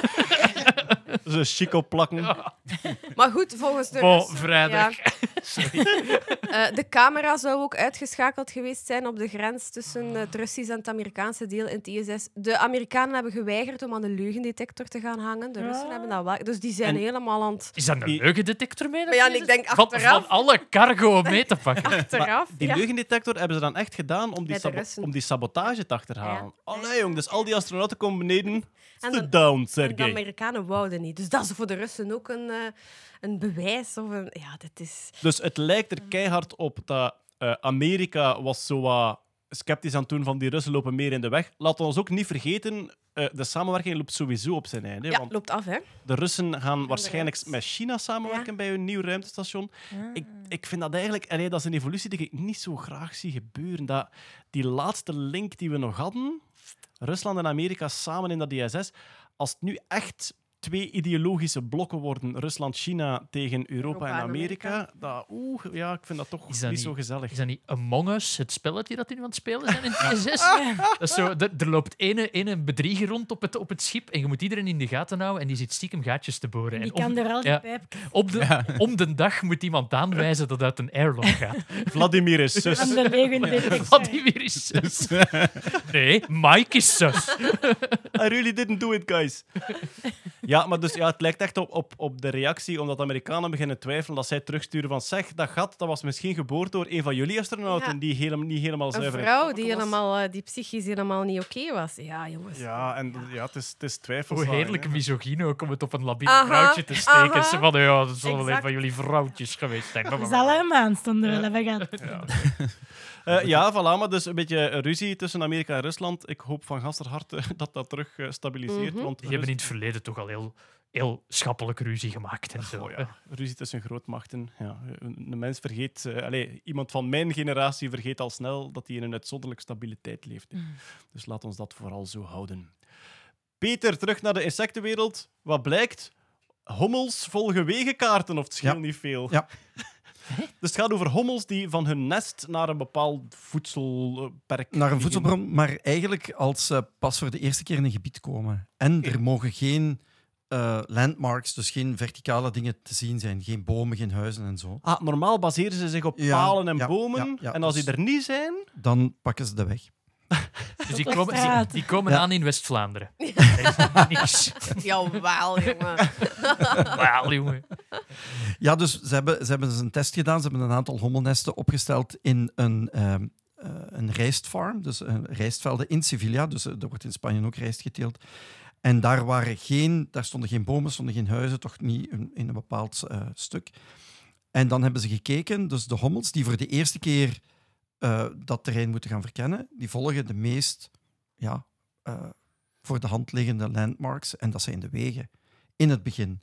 Maar eens als ze dan weten, oké, ze beginnen de omgeving te kennen. Dus ze hadden bijvoorbeeld ehm, voedsel gezet midden in zo'n rijstveld. En in het begin volgen die hommels dan eerst de paden daartussen en gaan die dan zo naar die, voeding, maar, naar die voedselplaats.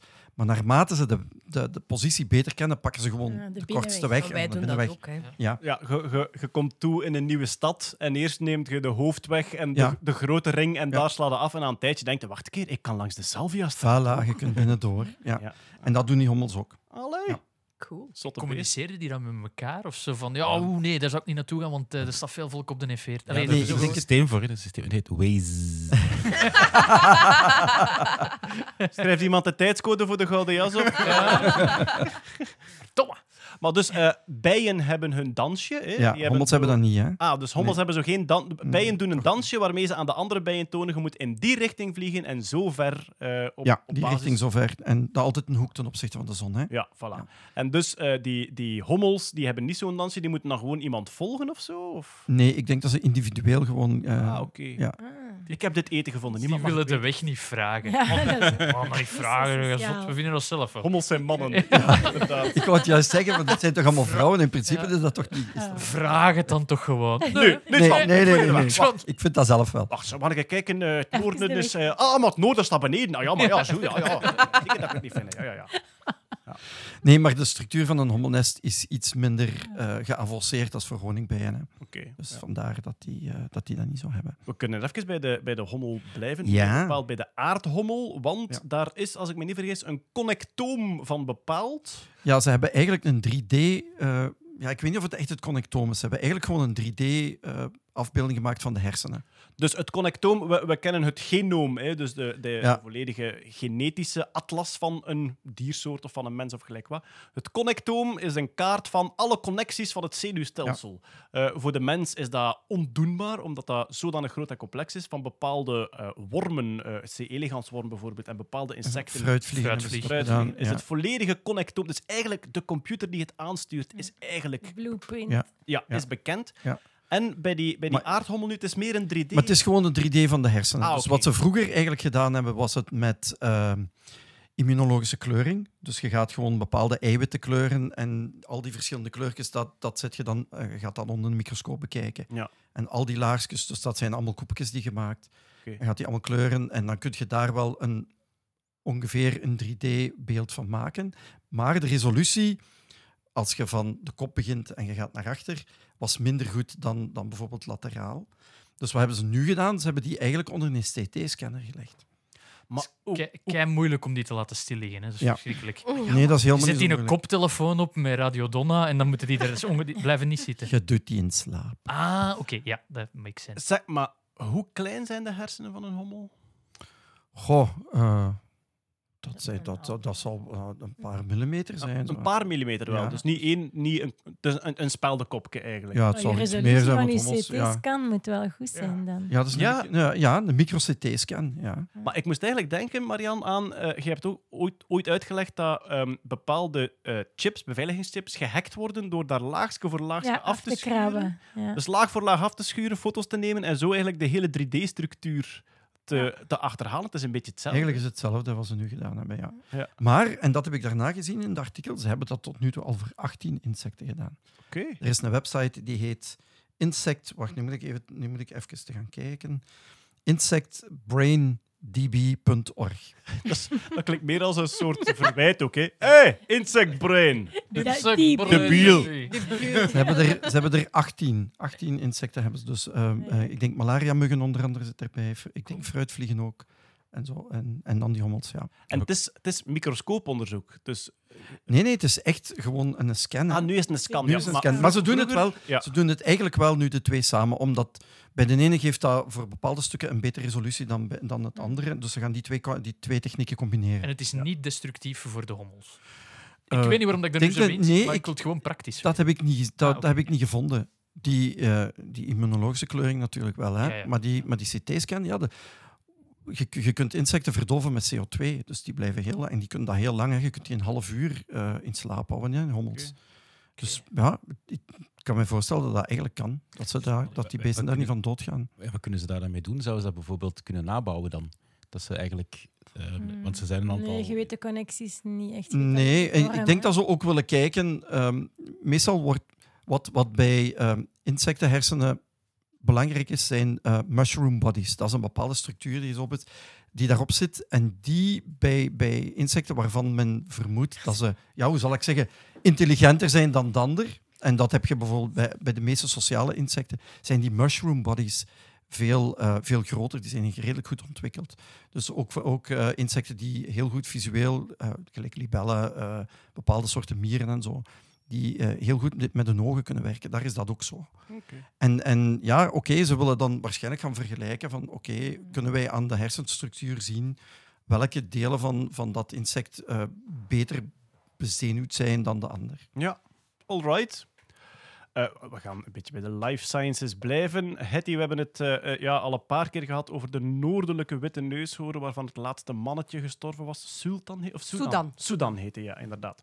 Maar ja, er waren toen al plannen om te denken van ja, er was sowieso zaad ingevroren ook van dat mannetje. En er waren toen al plannen van kunnen we die soort misschien niet zelf terug tot leven wekken? En daar zijn ze nu een volgende stap in gegaan. Ja, dus op dit moment zijn er nog wel geteld twee noordelijke witte neushoorns op ja. onze planeet. Twee vrouwtjes, eh Nayin en Fatou. Eh, in 2018 is Sudan, dat laatste mannetje, gestorven, waarmee dat die soort eigenlijk functioneel uitgestorven was. Hè. Ze kunnen zichzelf niet meer voortplanten, dus functioneel uitgestorven. Maar die vrouwtjes zouden ook onvruchtbaar zijn. Hè? Ja, niet de eentje onver- te oud Ja, eentje te oud en Nee, de andere heeft een... de ene heeft een probleem met haar Ja. baarmoeder, een aandoening aan de baarmoeder, maar daar kom ik straks toe. Ah, ja. Ehm, dus eh, in de jaren 60 waren er naar schatting nog 2600. Dus, Jezus. ja, ja, Ja, ja, ja. ja, op 50 En jaar die zijn vermoord omwille van... Ja. Ik denk eh, Chinese geneeskunde. Ja. Ja, Mhm. ik vrees er ook voor. Dus dat is, ja, dat is dramatisch. Hè. Maar goed, er is inderdaad sperma bewaard van twee mannetjes. En ehm, ze waren er al in geslaagd om een aantal embryo's te maken in het labo. Hè. Dus IVF. Ah, ja. Dus ze nemen eitjes van die twee levende vrouwtjes nog.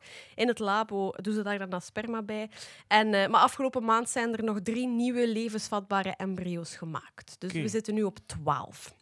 Probleem is, dan zou je zeggen, aha, zoals bij de mens, we plaatsen die nu gewoon Ja. terug in de vrouwtjes.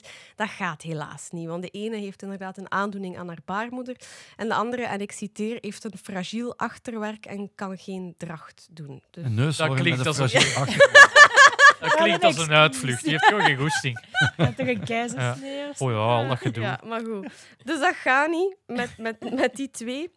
Wat gaan ze doen? Ze gaan een draagmoeder zoeken in een andere Gewone ondersoort, in zo. de zuidelijke Mhm. witte Ah, ja, neushoorn. Dus de witte neushoorn heeft twee ondersoorten. De noordelijke, die dus nu functioneel uitgestorven is, en de zuidelijke. En dat gaan ze nu eh, proberen in een volgende stap om dus terug te plaatsen, dat embryo terug te plaatsen in de zuidelijke witte neushoorn. Het doel is op termijn een kudde van 5 à 15 dieren te kweken, maar dat kan wel decennia duren, dus we zijn er nog niet. Ja, dat is wel ambitieus. 15. En zou, dan zouden ze terug functioneel willen. eh, Exact. Maar dan is het allemaal incest. ja. En dan stemt dat maar af van, ja, van twee vaders. Dat is ook niet zo gezond. Ja, goed. Als, als er al twee grote horens op uw neus staan, dan zal het qua misvorming wel mee. kunnen ze er wel tegen. Ja.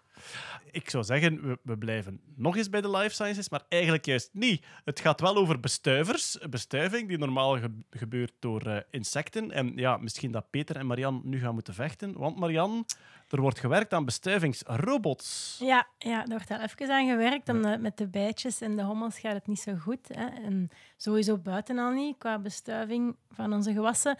Maar in Serres was het dan nog moeilijker, want ja, daar zitten al niet zoveel van die beestjes binnen. Ze brachten die wel soms binnen in van die opgekweekte Ja, ja. ehm, hives. Maar in sommige landen mag dat niet, bijvoorbeeld Australië is dat verboden. Ah, dus die Belgische Ja, ja. hommels die over heel de wereld uitgevoerd worden in Australië. Mag het niet. Waar, waar, dat wij, waar dat wij hier zitten te klagen over die exoten die daar bij ons hier allemaal binnenkomen. Ja, ons Ja, hommels ja. worden Ja. geëxporteerd en die zijn in Australië wel een exoot. Even man van Ja, de straat, ze gebruiken die hommels om in serres aan Tomaten. bestuiving te doen. Tomaten. Bestuiven tomaten, van ja. tomaten, bloemetjes, Ja. ja. Manueel is dat een werksken. Voilà, En, maar eh, in Australië doen ze dat dus manueel. Dus Ah, dan kijken ze met naar alle bloemetjes en dan Ja, ja, met zo'n trillend stokje ja. houden ze dat tegen die planten en dan gaat het stuifmeel op het stampertje. Maar dat is dus ik weet niet hoeveel werk. En er zijn dus al een tijdje aan het werken aan, ja, kunnen we dat door machines ook laten doen? En nu is er een, bedrijf, daarom is het nieuws van deze maand, dat heeft deze maand eigenlijk heel veel kapitaal opgehaald. Eh, Aruga AI Farming heet het, om eigenlijk een grote robot die eh, tomaten, bloemetjes gaat bestuiven. En waarom vermeldt lieve AI? Omdat dat ding heeft eigenlijk vooral heel goede beeldherkenningssoftware. Ja, ja. Dat, gaat, dat is niet, nog geen drone of zo, dat is gewoon een rijdend robotje. Dat gaat al die rijen tomatenplanten af. Als dat een bloemetje ziet, herkent dat of het al bestuivingsklaar is. Oké. En als het ziet dat het bestuivingsklaar is, dan stuurt het er een pufje lucht naartoe. Zo. Pff, dat blaast daar eens naar. Allee. En daardoor gaat dat zo wat trillen, net zoals wanneer de hommeltjes en de bijtjes in de buurt vliegen en bestuift dat Ah het, ja, want het tomaten zijn initieel een windbestuiver. Ja, ja. Ja, Ja, ja. ja, die kunnen zichzelf bestuiven. hè. Nu, ik ben dan eens gaan opzoeken, is dat nu het eerste bedrijf dat dat doet? Nee, dit heeft deze maand veel geld opgehaald, maar je hebt daar nog wat bedrijven met plezante namen, zoals Bramblebee. en Bramblebee is ook een robotje. Alweer een Marvel comic. Ja, hè? en dat spuit geen lucht, maar dat heeft een borsteltje waarmee het over de bloemetjes borstelt. Oh, leuk. Geweldig toch? Watch out, Bramblebee is stealing the time crystal. Ja, en dan heb je ook dropcopter. En daar kun je pollen in gieten in een soort van tubeke. En dat vliegt boven de bloemetjes en dat laat zo'n beetje pollen vallen. Dat is dan voor bloemen die niet zelfbestuivend zijn. Dan pak ze van de ene af en dan ergens anders laat ze. Ik Ook zou, heel tof om een, om Ja. een buurman met hooikoorts mee te pesten. Maar, maar, maar zelfs ook dichterbij aan de KU Leuven, ehm, een collega In van Thomas More, hè? Beste luisteraars, hier volgt een mededeling vanuit de montagekamer. Foei Marianne, ken uw eigen collega's. Dit onderzoek gebeurt wel in Mechelen, maar niet aan Thomas More, wel aan KU Leuven, Campus de Naaier. Een collega die ook bij de Code van Koppes af en toe merkt, Dries Hullens, die is zijn doctoraat erover aan het doen. Die is drones aan het bouwen met camera en AI-herkenning om Ja. daar inderdaad bestuivingsdrones Ik weet van niet dat te dat in. Mechelen is, maar in Thomas More in Mechelen, Toon Goede mee en zo, die werken daar ook op. Wat ik het allermooiste projectje vond, dat is nog niet commercieel, maar wel prachtig. Ah ja, het is- in het Katlijnenwaver, inderdaad. Ah ja, voilà, dat, is, dat zal ook Toon zijn team zijn. IAFI's Research Group. Dat is eh, een, een drone en ze bouwen die ook. En ze merken eigenlijk die borsteltjes en zo, dat is allemaal niet goed. Die bloemetjes gaan dan kapot. En dan gaat dat niet zo... Ja, dan, soms worden dat geen goede plantjes. En die maken nu een drone en die kan zeepbellen blazen.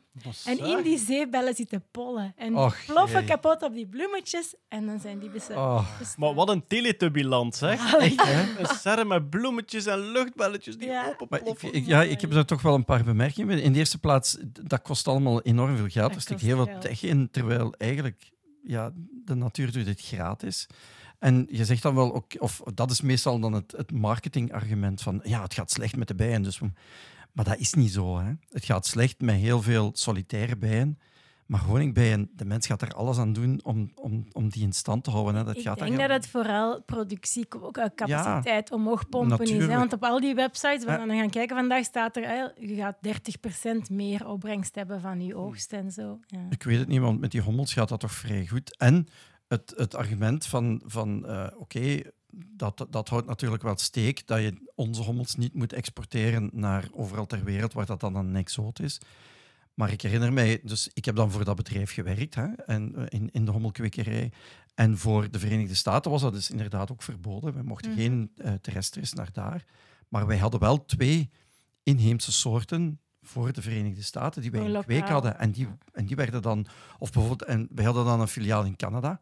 En daar werden die dan gekweekt, een lokaal. Dus ik kan me voorstellen dat ze dat in Australië nu, ik weet niet of er daar eh hommels zijn. Dat, dat is al één ding. Je moet dan Inheemse- inheemse. Ik weet dat ze daar nu drie keer per week met de vibrator rond. Terwijl het ja. veel economischer zou zijn om gewoon keiveel mensen met Parkinson daarin los te laten. Oh. Of een aardbeving uit te lokken. hè. Ja, voilà. Je weet nooit.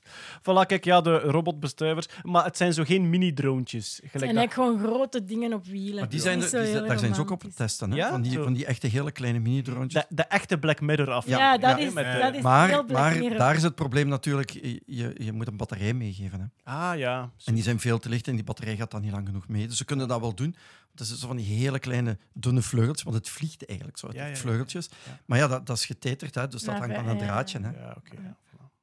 Oké, dat gezegd zijnde, is het langzaamaan tijd voor... Elon. Elon Musk nieuws. Het Musk-nieuws van deze maand. Ja, vorige maand was hij ondergesneeuwd door eh, de kleuterstrijd tussen Branson en Bezos. Maar toch weer ruimtevaartnieuws van SpaceX, want het Starship is voor de eerste keer op de Super Heavy Booster gezet. Oeh. Het, prototype hè, is een 20. Ja, dus Starship hebben we al een paar keer zien opstijgen en crashen. Ook al één keer succesvol zien landen. Starship is ja, de grote vliegende suppositoire die ons ooit naar de maan en naar Mars zou moeten brengen. Een ruimteschip met plek voor Honderdtal? 100 passagiers. Ja. echt. En hoe, hoe groot is de volledige assemblage? Want dat is een beetje de 120 wow-factor. meter. Ja, Star-. Starship is 50 meter en de Super Heavy Booster, wat dus eigenlijk gewoon een gigantische cilinder is vol brandstof en met eh, 29 Raptor-motoren. Die onderkant van die Super Heavy Booster, dat is waanzin hoeveel van die raketmotoren dat daar in een soort rosetje samengebracht zijn. Ehm, en ja, de enige, de enige functie daarvan is zo hard mogelijk dat Starship de lucht in pompen, dat die al heel hoog is en op snelheid als die moet overnemen met zijn En eigen... die is 70 meter lang, dus 70 Ah, ja. en 50. Ja. 120. Zover was ik. Ja, 70 meter booster. 120 meter is trouwens ongeveer zo hoog als de kathedraal van Antwerpen. Dus dat is de hoogte van... Oh, nu gaan we mails krijgen. Met zijn raket. De kathedraal. Nu, eh, even om de Antwerpse psyche gerust te stellen. De kathedraal is drie meter hoger. Oké, Ja, oké. maar kan niet naar de maan. dat weet je niet, Lee. Nog Dat weet niet. In de originele plannen van de kathedraal. Waren dat twee? ka- Die een andere toren is weggevlogen. Maar dus, was- wat hebben ze gedaan? Ze hebben voor de eerste keer het Starship bovenop de Heavy Booster, eh, Super Heavy Booster gezet. Het was een test, gewoon om te kijken, ja, krijgen we alles op zijn plek? Eh, het was ook een beetje een logistieke test. Kunnen we al die gigantische bouwsels ook nog eens rechtop zetten? Ze hebben daar een nieuwe toren voor moeten bouwen, want geen enkele launch tower was hoog genoeg. Hij is hoger ook dan de Saturn-raketten waren. 10 meter hoger, ja. Voilà, de Saturn-raketten waarmee ze naar de maan gevlogen zijn. Maar Wacht, nog die- die- 110 meter. Die ja. toren is dus groter dan Ting en dus waarschijnlijk ook groter dan de kathedraal. Allee. Hoe dat? De? De toren die ze gebruikt hebben om de raket omhoog te zetten, misschien is die toren wel hoger dan de kathedraal. Ah, dat weet ik niet. De kraan wel, want het was echt, Ah, ja. ze, ze hebben er echt zo met zo, ja, een werfkraan, zo'n gigantische werfkraan, hebben ze die omhoog getakeld en die, dat Starship erop gezet. Wa- was allemaal live te zien. Dan zag je ook zo werkmannetjes wijzen naar links, naar links, stop, naar rechts, naar rechts. Heel lang geduurd om die erop te passen. Maar ja, Musk schreef op Twitter, denk ik, eh, deze week: It should be ready for test flight in a few weeks. Dat is natuurlijk Musk-time, maar het zal waarschijnlijk voor september of oktober zijn. En dat wordt wel toch Amai. dat wordt toch de spannendste testvlucht sinds de Falcon Heavy. Ja. ja. Dus eh, wat gaan ze doen?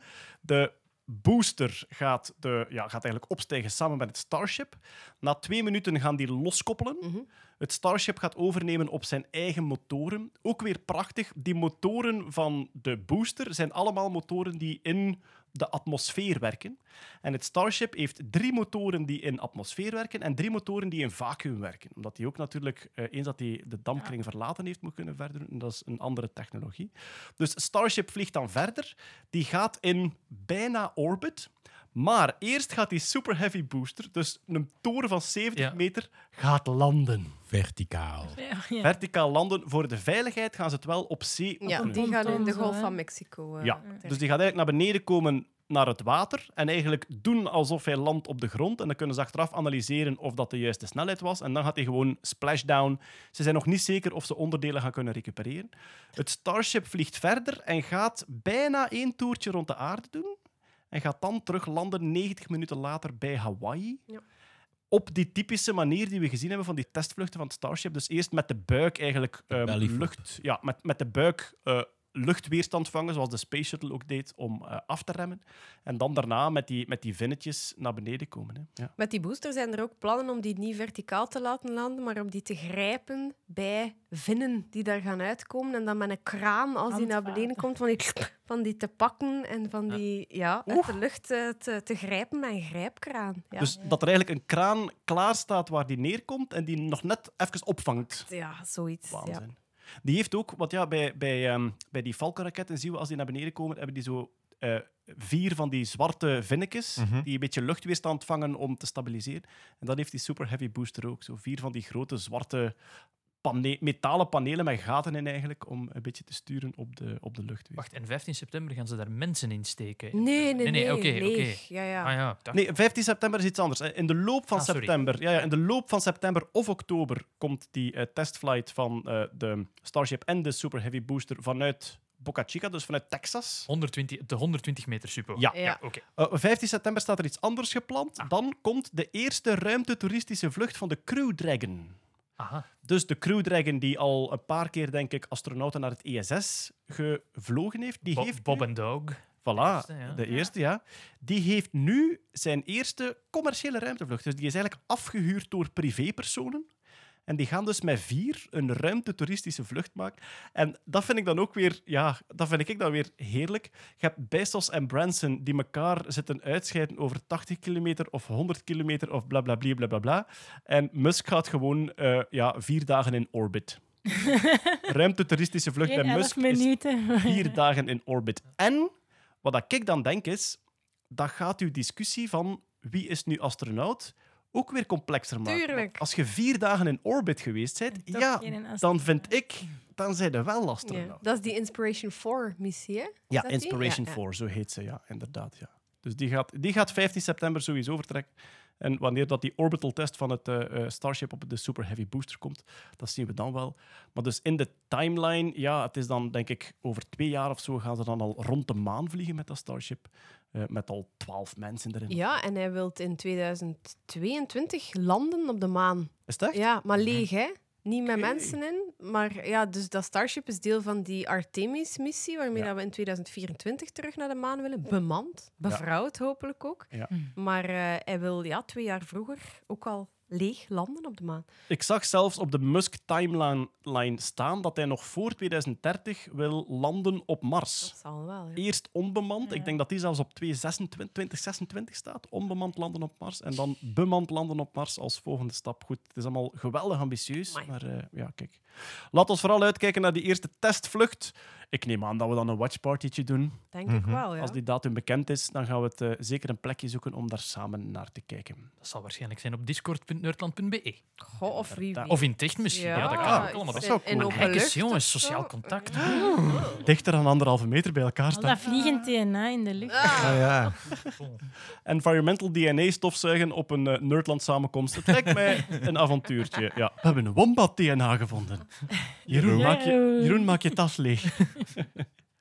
I wish, ik ben op Lankenal geweest en hij zat er niet meer. Is het echt? Ik, het was volledig uitgeregend, dus ik heb, ik heb geen mannetje kunnen vlaggen om te vragen waar de wombat was, maar ik heb hem niet gevonden. Och. Dus misschien is hij terug naar En Duitsland. hij had geen spoor van keuteltjes achter. Nee, nee, nee, nee ze, hadden zijn, ze hadden zijn originele hok hadden ze aan een ander stoembeest gegeven. Zijn naam zo'n zo'n klein knaagdierachtig. Ja, teleurstellend. Ik wil een zebramangoest gezien. De, allee. Misschien is geen, is geen wombat, maar ja, kijk. En welke vorm kakt die? Gewoon saai. in Oh. streepjes. Streepjes, ja. Konische cilinders. Ja. Zwat. Ja, de peutertuin van de ruimtevaart moet natuurlijk ook verder gaan. Dus Bezos heeft SpaceX aangeklaagd, heeft Musk eigenlijk aangeklaagd.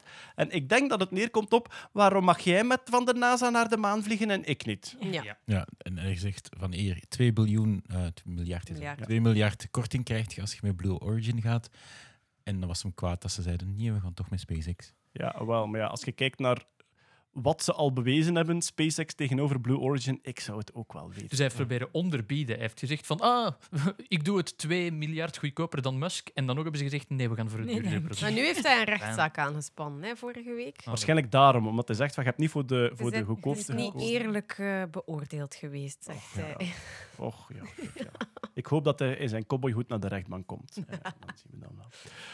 Wat passeerde er ook in het SpaceX-nieuws? Ze gaan een satelliet lanceren waarop ruimtereclame getoond zal worden. Ja, ik heb, het is, het is nog, er komen nog meer buzzwords in. Ik heb het uitgezocht. Het is een, een Ca- een Canadese start-up die met tech bezig is. Dus het is vooral een reclamestunt. Met tech bezig? Ja, met tech, met tech bezig. Dat is hip tegenwoordig. Tech. Eh, en het wordt een satelliet, een soort van kleine kubus met een selfie-stick bij. En op die kubus, nee. op die kubus zijn schermen waar dat je op pixels kunt bieden. Met hou je vast, met Dogecoin. Nee. Ja. Dus het is eigenlijk gewoon een advertentiestunt waar dat alle goorste uitwassen van de laatste maanden Dus bij Het samenkomen. is eigenlijk een goede braakbal van buzzwords die Ja. een project geworden En we gaan er daarom geen seconde langer bij blijven stilstaan. Nee, ik ga er wel nog één iets over Nee. vertellen, want eh, ik zag de krantenkop passeren. Eh, dus ja, het wordt gelanceerd door SpaceX, maar het is zuiver een commercieel bedrijf dat, dat de lancering gekocht heeft bij SpaceX.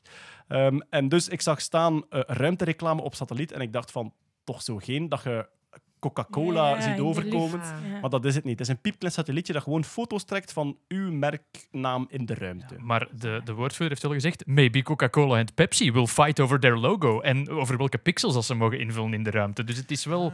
Het heeft die stank wel. Je gaat het niet zien, obviously. Maar Ja, het is. ja. ja, Ja, ik, dacht eerst dat het zo gelijk een vliegtuig dat zo een rook achter kan laten, dat er zo'n satelliet zo echt zo tekeningsjes maakt. Het doet er een beetje denken aan dat project van, denk in het begin van het internet was een project, een miljoen pixels. Iemand Ja. had dat een, een miljoen pixels had gezegd en die te huur gezet heeft. Dus die had een website gemaakt met 1 miljoen pixels en die zei je kunt pixels kopen bij mij. Voilà. Dat was het. Ja, ja. en dat is dan. Wat was die URL, weet je dat nog? Dat weet ik niet meer. Nee, het- ik ga hem in de show notes zetten als ik hem vind. dat Voilà, kijk, waarschijnlijk ja, nog het wel. zal wel iets van miljoen pixels zijn. Ja, waarschijnlijk. Ik weet het niet.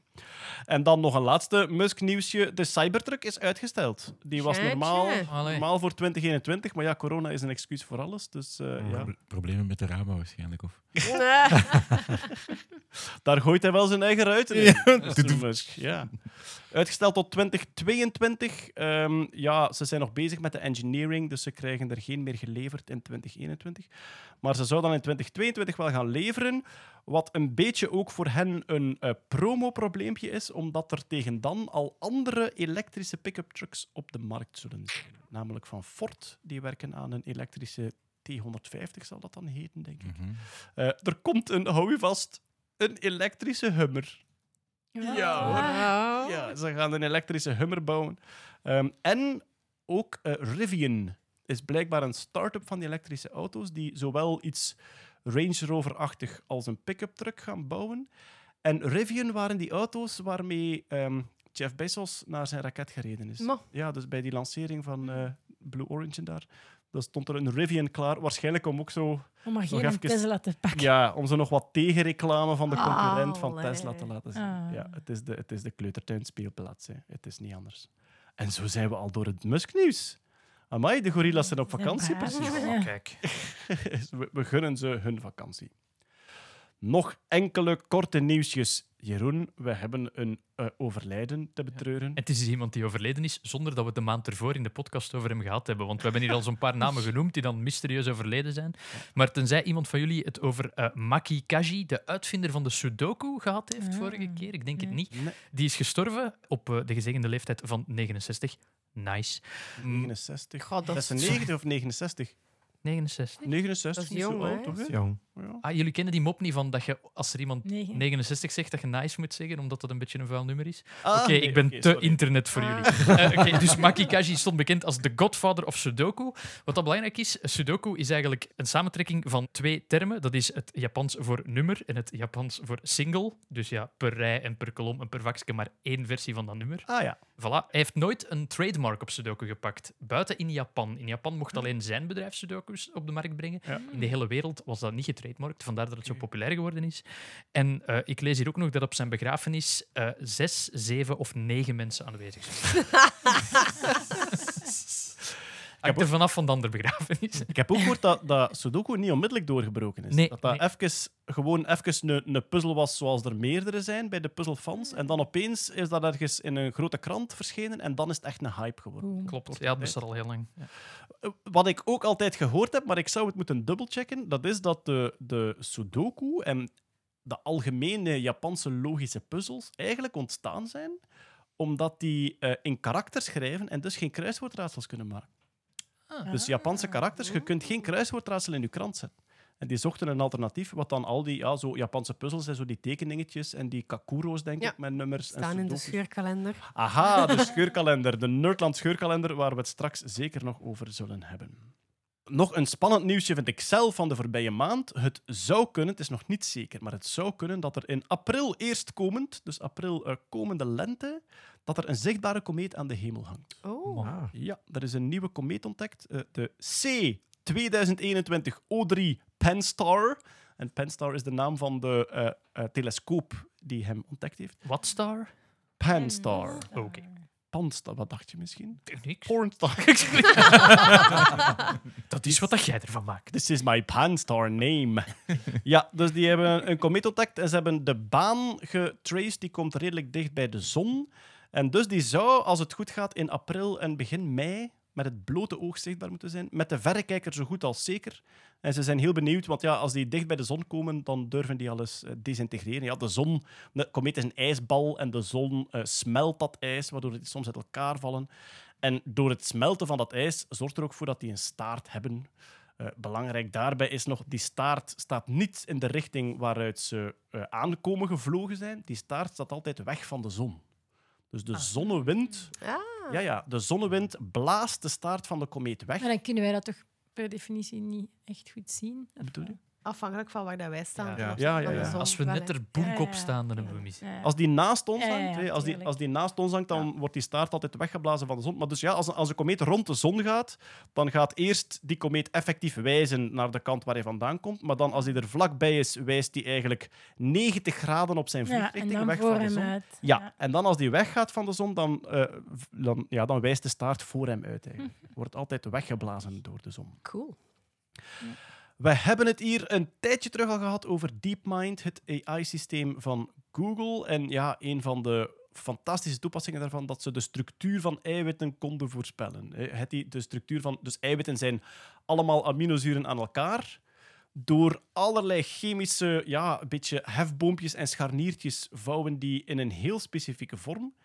En ja, de enige manier om een functie uit te voeren is als die, als die vorm echt perfect in elkaar zit. Vorm is functie hè, bij eiwitten. Voilà. En dus eh, zonder vorm is dat gewoon een lange sliert aminozuren, maar doordat die samengaan tot een soort propje, worden die heel functioneel, kunnen die voedingsstoffen vastnemen in twee knippen, enzovoort, enzovoort. Alleen is het uitermate moeilijk, als je weet welke aminozuren er aan elkaar hangen, om ook te voorspellen wat de structuur is van het eiwit. werd vroeger heel veel computertijd aan gespendeerd. was ook een computerspel, Ja. Ja. Foldit, dat je als menselijke gamer kon proberen om eh, eiwitten te vouwen. Ja, Google heeft dan via een AI-systeem een krachtiger manier gevonden om dat te berekenen. En Marian, ze hebben hun eerste resultaten wel. Hè? Ja, we hebben dit al eens in de podcast een tijd terug besproken. Toen hadden ze echt de eerste, eerste resultaten. Dat is eigenlijk een neuraal netwerk, AlphaFold noemen ze het. En dat kan dus aan de hand van de sequentie van de aminozuren. Je geeft de volgorde in waarin de aminozuren voorkomen in het eiwit en dat berekent dan de vorm, of voorspelt de vorm. En dat, vorige keer dat we het erover hadden, was eigenlijk de clue dat het heel nauwkeurig was. Ze checken dat dan met x-ray, kristallografie en elektronenmicroscopie. En dat bleek bijna altijd te kloppen. Maar dat is keihard werk om dat te checken. En wat ze nu eigenlijk gedaan hebben is, stel dat we nu vertrouwen wat dat algoritme doet, laten we het zoveel mogelijk gebruiken. Dus ze hebben eigenlijk eh, nu al 350.000 proteïne, aminozuursequenties daarin gestoken. 350.000. 350.000, wat dat bijna het volledige Ja. menselijke proteoom is. Och. En ook dat van muizen en van mais. En allee, ik Amai. weet niet hoeveel organismen zitten er bijna volledig in. En dat hebben ze dus door het algoritme gehaald. Daar komen 350.000 vormen uit. Of dat die juist zijn of niet, kunnen we niet checken. Dat is te veel werk. Ja, we kunnen het checken van sommigen, Ja. maar het is geweldig Ja. veel werk om het telkens te doen. Waarom, waarom verschoot iedereen hier zo van amai, dat kan er allemaal in? Dat is een computer, hè? Dat is, Ah ja, ja. ja, ja. dat is waarschijnlijk twee diskettes, hè? Allee, ik wil niet... nee, nee, maar ik bedoel, dat, ik, ik, ik, ik, ik had niet jullie... Wat? Ja, Jeroen Ja. en ik denken vooral hoeveel rekentijd. Ja, inderdaad. Wel, nodig ja, maar 350.000 sowieso. Er zitten tienduizenden eiwitten in ons menselijk lichaam met allemaal een heel specifieke functie.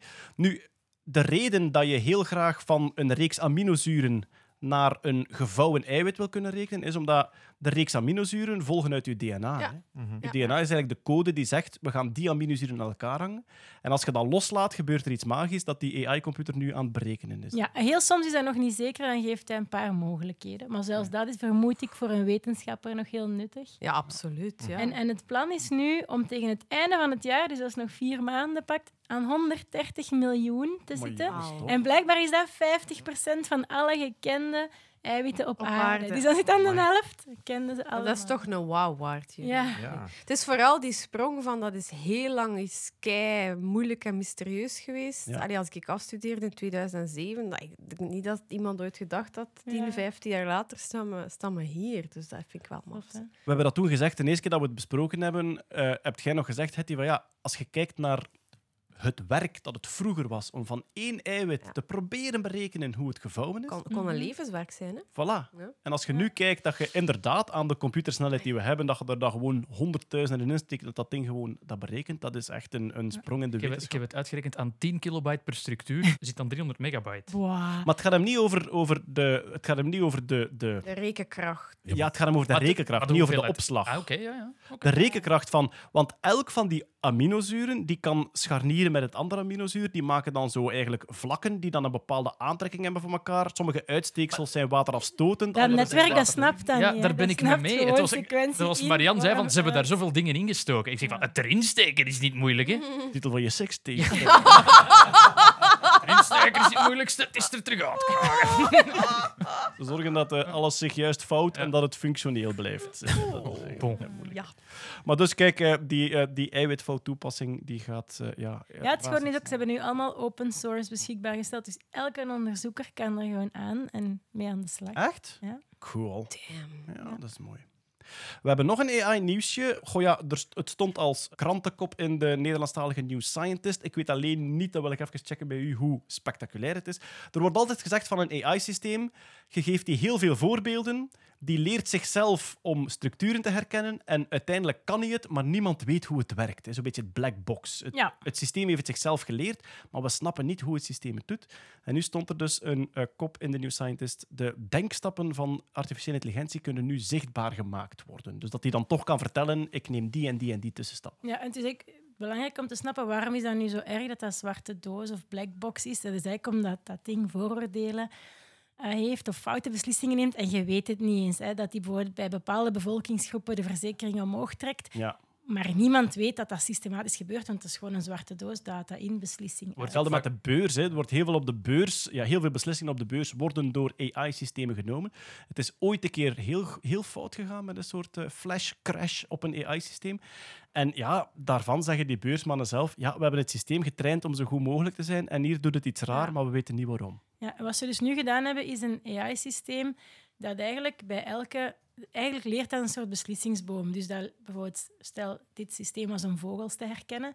Dat leert eerst, ik moet kijken naar de bek. Heeft hij een lange of een korte bek? En Ja. een lange bek, ik ga naar rechts. Nu kijk ik naar de kleur van het hoofd. Is het rood of blauw? En, zo. en eigenlijk, ja, het is mijn neuraal netwerk wel, dus het leert niet echt het concept bek, want het weet het niet, maar het leert een represent- representatief stukje van een foto waar hij de beslissing op neemt en je ziet dan zo schoon het uitknipseltje van de bek. En een beetje verder een uitknipseltje van een kleur van, van de haar, en van de veren. En Maar dus eigenlijk, het systeem meldt aan de gebruiker, als je het, als je het wil, als je het wil analyseren, het meldt aan de gebruiker, voor deze beslissing heb ik dit stukje vogel genomen. Ja, en het is de, de onderzoekster zelf, want het is in Nederland, uit Twente, ehm, die zegt, het is een soort wie is het, het spelletje. Hè? Ah ja. Heeft de persoon een gele bril? En dan moet je zeggen nee. En dan klik, klik, klik, klik, klik, kan je alle vakjes al toedoen. Dat doet het eigenlijk. Maar het systeem leert dus ook zelf welke vragen het moet stellen. Hè? Is de bek belangrijk enzovoort. En Wat- nu, op zich is het wel knap dat we dat kunnen, maar het werkt wel niet even goed als die zwarte doos. Ah, oké. herkenningssystemen. Want ja, het moet al leren een vraag stellen. Dat is veel moeilijker dan leren dat iets een kat Dat is echt zo, hond is en zo. hè. Als je nu die zwarte doos van een AI open doet, dan is dat van oké, dit zijn de beginpixels van een afbeelding. Ik ga, daar, Ja. ik ga die vermenigvuldigen met duizend matrices, deze matrices met deze getallen in. Ja. Ik zeg u niet waarom dat die getallen daarin staan. Trust me, Weet this het works. Ja, ja. Dat is wat er gebeurt als je nu een AI-doos open Ja, doet. terwijl Ja. nu willen we zo'n visueel herkenbaar ding. Ja. dat systeem is niet gewoon om te denken in termen van Voilà. herkenbare features. Wij proberen dat vaak te mappen op een manier dat wij erover zouden registreren. Is het een hond? Wat is de grootte ervan? Welke ogen heeft hij? Maar zo denkt soms Ja. is, allee, denkt is Nu, wat ik heel interessant vond, is ze konden dat, dat concept van die vooroordelen ook in hun experimenten al zien. Want ze gingen ook herkennen of iets een watervogel was of een landvogel of bosvogel, ik weet het niet. En wat zagen ze? Duizend ze mails keken- van ornithologen. De bosvogel. Zagen als het systeem blaadjes op de achtergrond zag, Ah ja. dan zei het geen watervogel. Wat dat waarschijnlijk wel klopt, maar ergens zit een beetje een foute Het voorbeeld van de wolf en die honden ook zeker. Ja, dat is, er is ooit een systeem getraind om een wolf van een husky te onderscheiden. En wat bleek, als ze dat verder analyseerden, de, dat systeem was fantastisch goed. En wat bleek, dat systeem keek gewoon over sneeuw op de Ja, achtergrond voilà. lag. En dat was een husky. En Maar- anders was het een Maar wolf. dus dit systeem, daar kun je als mens naar kijken en zien, ah, die heeft dat fout. Die, die heeft een vooroordeel. Maar dus, eh, het, het, het is nu wel een heel specifiek iets, hè, van we gaan vogels herkennen. Dus of Ja, dat diezelfde systematiek te mappen valt op beursbeslissingen, is Nee. nog zeer onzeker. Maar dus wat je zegt is, als je het systeem zodanig opleidt dat het aan ons moet vertellen wat het doet, is het minder goed. Het is veel moeilijker om te leren. Dus op dit moment is het minder goed, want die leeralgoritmes moeten meer moeite doen en, en we kunnen het nog niet. Of dat dat in de toekomst even goed kan worden, Dat is toch, dat is toch echt zo... volgende stap. Hè? Dat is toch echt zo, zoals klussen met iemand die het heel goed kan. Laat me dat gewoon gerust. Als ik het u moet uitleggen, als ik het u uitleg, duurt het allemaal veel langer. Kom, ga daar staan. Geef mij een schroevendraaier. Zo is Dat is de functie van de mens met het AI-systeem in de toekomst. Ja. De, de, de- er is zo'n bekende AI-presentatie waarin iemand zegt van kijk, er komen gewichten uit dat model en we gebruiken de gewichten, want de gewichten zijn de waarheid en de waarheid zijn de gewichten. Denk er niet over na. Dit is wat we aan het doen zijn. Praise the Lord. Halleluja. Wordt ook vaak gebruikt om, om net bias af te schuiven. Hè? Van ja, we kunnen niet racistisch zijn. Het AI-systeem heeft dat beslist. waar, bedoel, we hebben het gemodelleerd op absoluut racistische data. Maar die data erin, ja. Oké. Terug naar de diertjes, zeg. Eh, terug naar de diertjes vanuit de AI-systemen. Peter, er was nieuws over de rupsen. Ja, de insectenwereld is één groot feest van parasiteren op elkaar en parasieten die parasiteren op parasieten. Enfin, het is een Game of Thrones in het Ja. struikgewas. Dat hebben we altijd zo gezegd. Maar nu, eh, ja, rupsen... Misschien moeten we daarbij zeggen, rupsen, de functie van een rups is eigenlijk zoveel mogelijk energie opfretten dat de vlinder daar iets mee kan doen. Ja.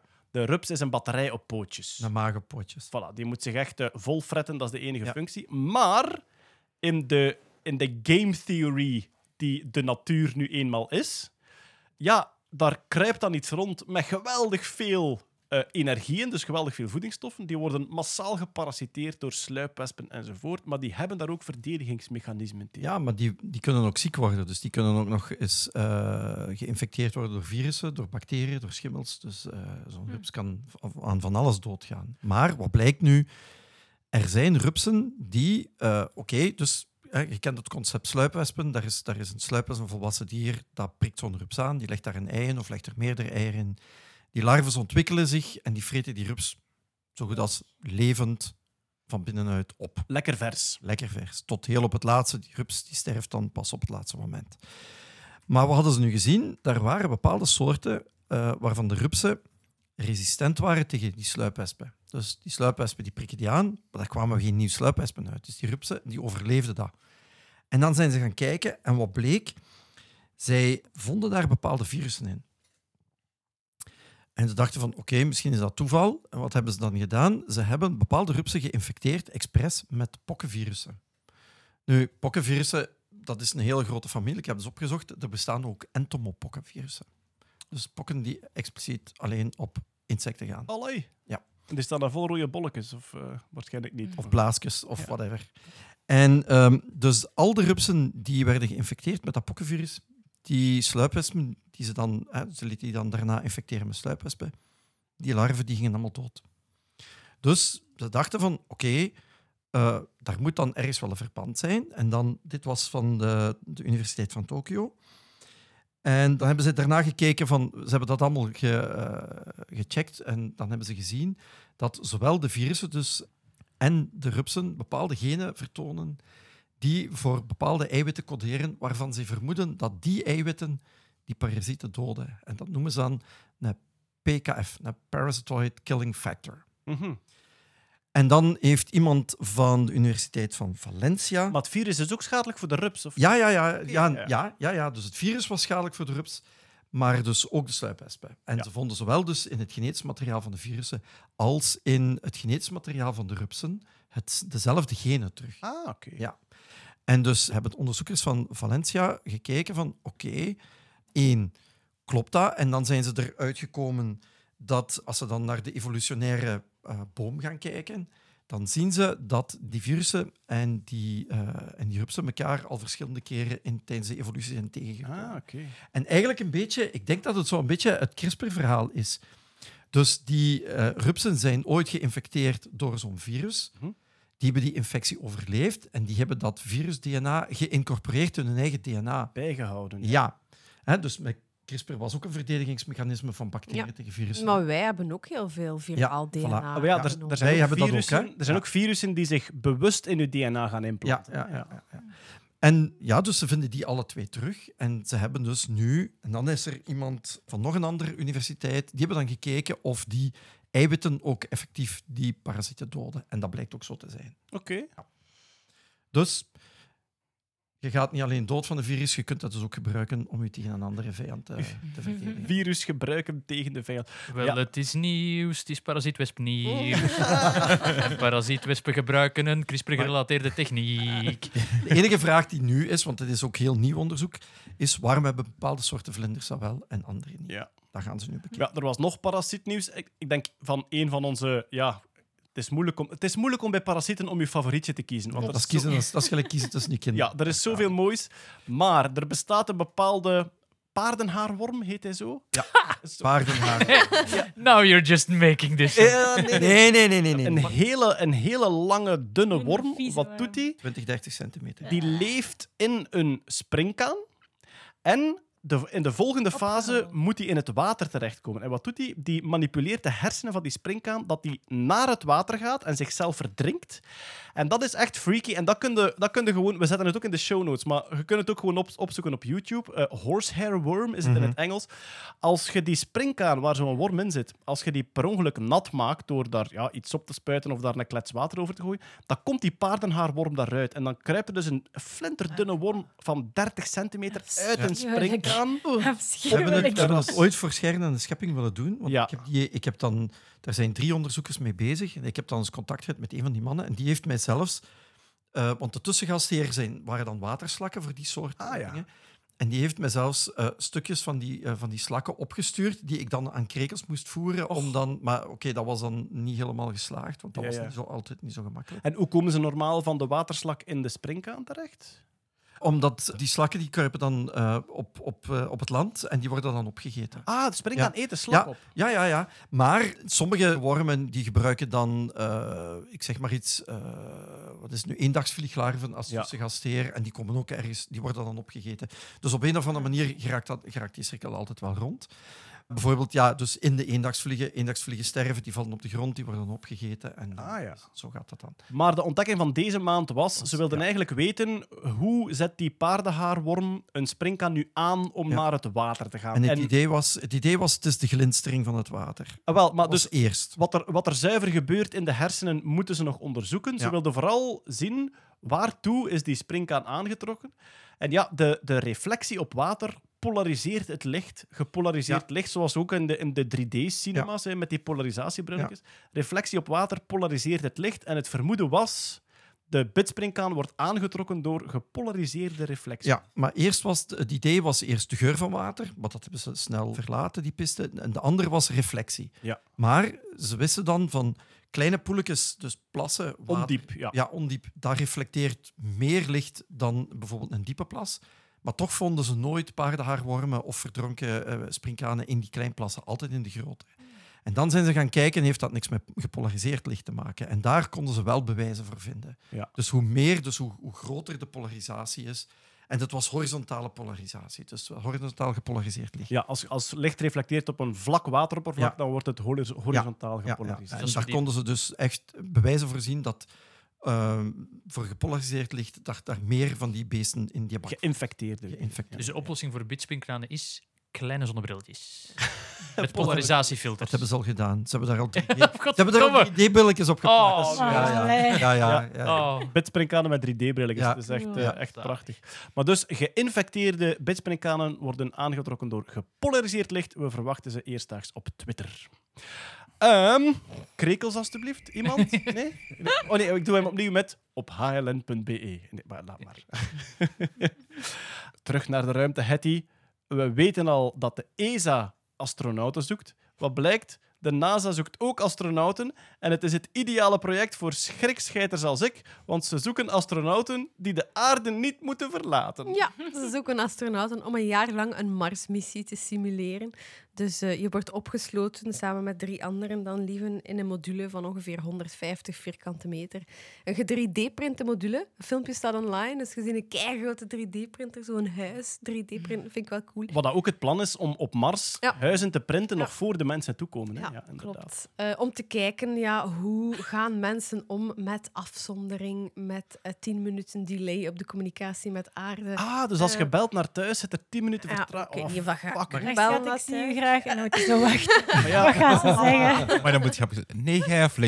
Oh.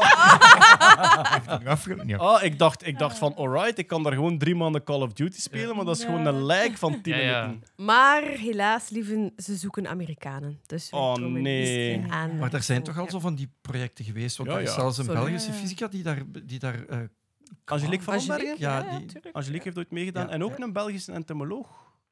Eh, ja, een, een, ja, er heeft ooit een Belg meegedaan aan zo'n ruimtemissie. Ik ben zijn naam nu vergeten. Ik weet wel nog dat hij gedoctoreerd heeft op tandvervorming van muggenlarven van niet stekende muggen bij watervervuiling. Allee, jij. Ja. Ik zou er aan, aan meedoen aan dat project, denk ik, als het, als het eh, ambulant was. Zo 9 to 5 en dan s'avonds En dan gewoon... naar huis. Ja, ja. Oh, ja. Dat zou het wel zijn. En hoe was het op Mars vandaag? Oh, saai. Veel Same old, same old. Veel lijk op de computer. Het cyaan van de 3D-printer was op. het is ons toilet, het is groen nu. Ja, voilà, ja. Over, eh, over drie maanden hebben we een nieuwe cartridge besteld. Ja. Eh, Peter, er is ook ruimtevaartnieuws uit eigen land, Ja. min of meer. Want ja, het, het is, ja, ruimtevaart wordt steeds democratischer. Geen bemande ruimtevaart, maar onbemande ruimtevaart wordt eigenlijk steeds, komt steeds dichter bij ons. En de Universiteit van Hasselt die mogen nu gewoon een satelliet lanceren. Een Ja, CubeSat. Ja, ja, dus CubeSat, een kleine satelliet, Bij 10 bij 10. Hè.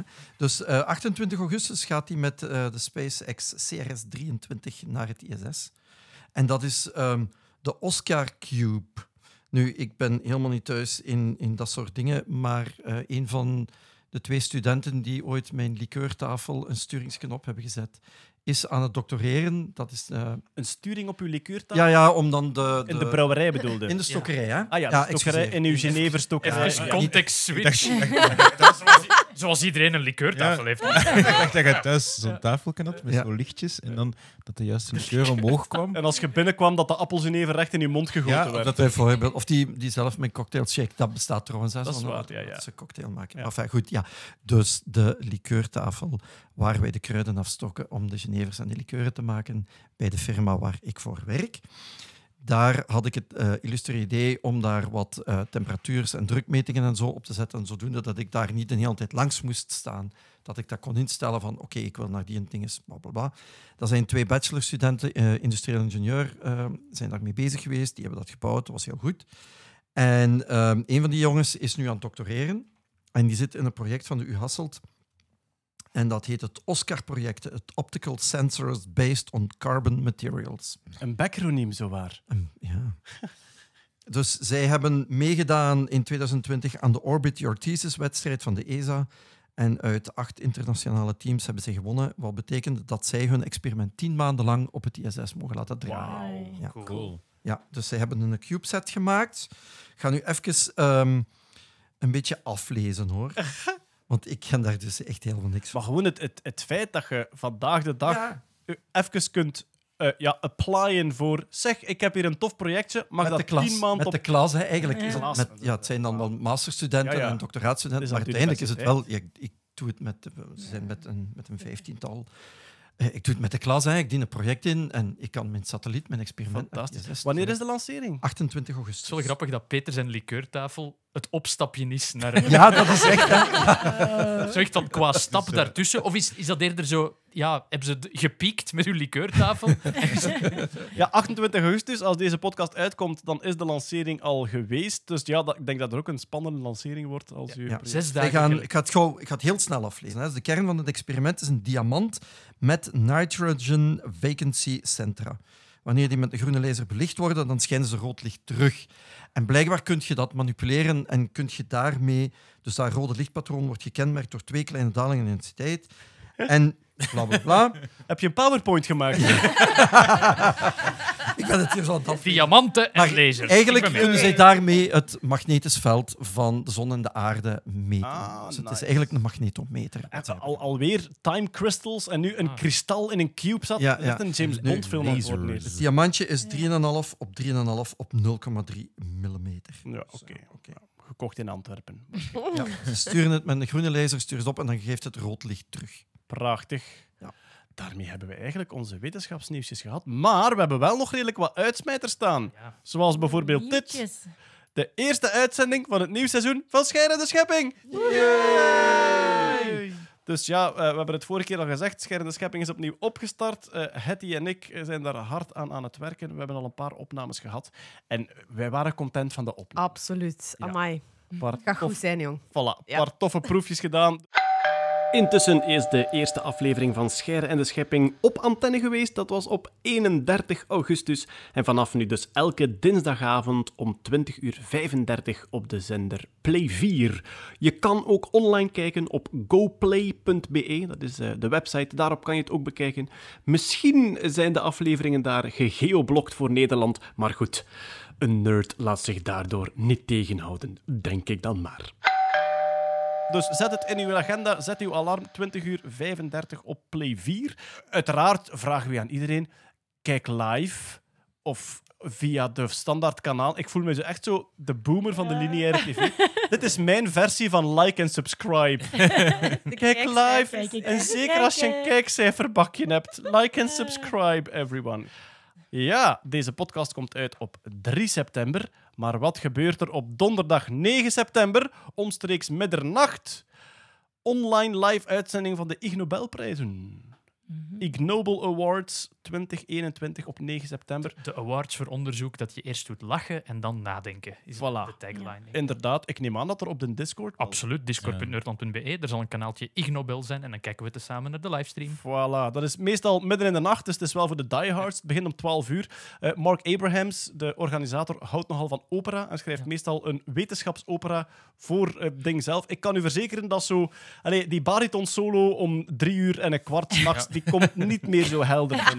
Dat was vorig jaar een hele tactische toilet break voor mij. Ja, Is maar het terug remote of is het Ja. terug in Ja, ik weet het person? ik denk dat er wel volk aanwezig is, Oké, maar dat ja. er... Dat er Beperkte bezetting. Ja, dat er weer heel veel eh, eh, remote... Ik, ik kan me niet voorstellen dat er heel veel mensen gaan afreizen naar daar. Hè. De wetenschappers van heel de wereld zullen niet naar daar vliegen, waarschijnlijk. Maar je hoort wel live eh, als eerste wie de Ig Nobelprijzen ehm, ja, wie ze gewonnen hebben. En natuurlijk, ja, hopelijk ook toch ook een beetje de ritueeltjes, zoals papieren vliegtuigjes gooien, dat dat ook weer... Ze gaan verdomd hun best moeten doen om boven poepmessen uit te komen van vorig jaar. Dat is waar, eh, ja. Het, het kakmes dat niet werkte vorig jaar was een toppertje. Een dag voor 9 september, op 8 september, hebben wij een Nerdland live podcast. Dat zal geen maandoverzicht zijn, Nee, dat zal maar- een special zijn op de Sound of Science Night. Dus het alternatief voor eh, het helaas twee keer afgelaste Sound of Science Festival. En Lieven, jij en ik allee, zijn in de ban van een boek. Ja. Het eh, drie lichamen probleem. Jij hebt mij dat aangeraden. Het Three Body, Three body problem, problem. is... Ik ben, daar, ik ben daar via zo de online nerdblogs langsgekomen. Dat werd, eh, zeker in Amerika, werd dat een beetje voorgesteld als dit wordt de nieuwe nerd sci-fi. Ja. In China is het al lang razend populair. Het is een trilogie ook. Ja.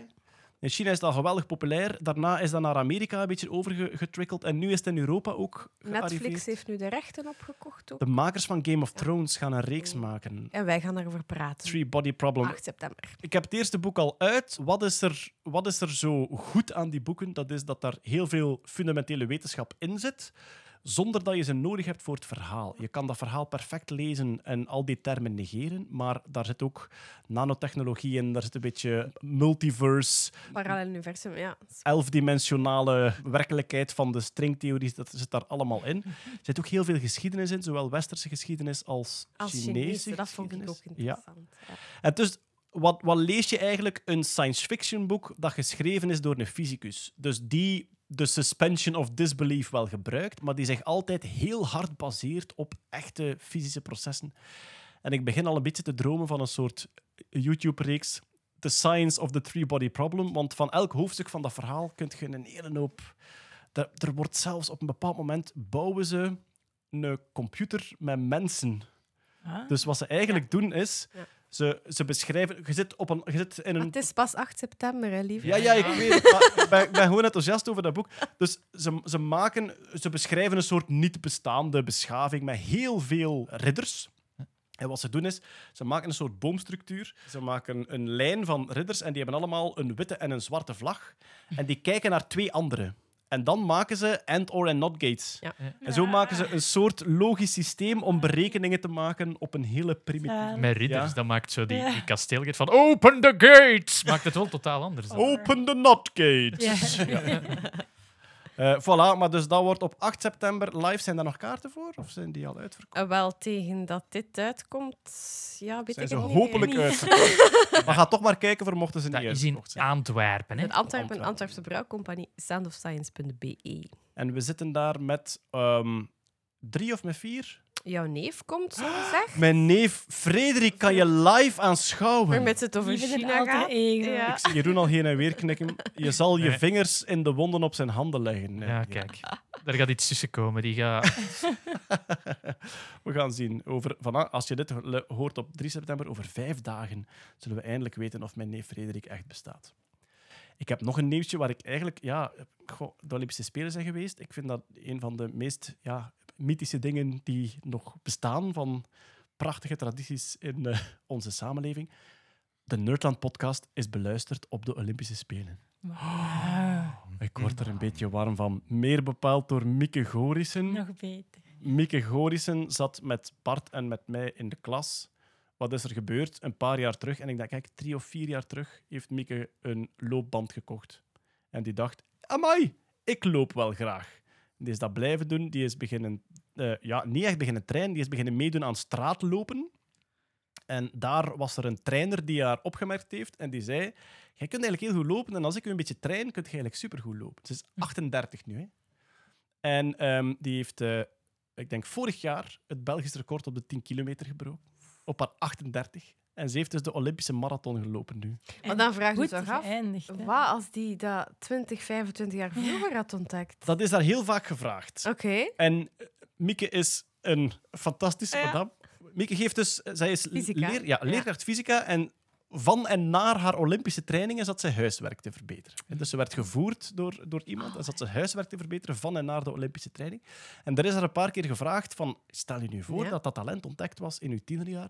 En haar antwoord was, ja, dan was ik nooit fysica gaan studeren in Gent en had ik nooit mijn man tegengekomen. En daar heb ik er niet voor over. Oh, fantastische Oh. vrouw. Ja, dus zij is samen met eh, Jori, die ook bij ons in het jaar zat, en die is professor natuurkunde, heeft, ik denk, als ik me niet vergis, gedoctoreerd op zwaartekrachtslenzen. Dus een beetje Mm. kosmologie.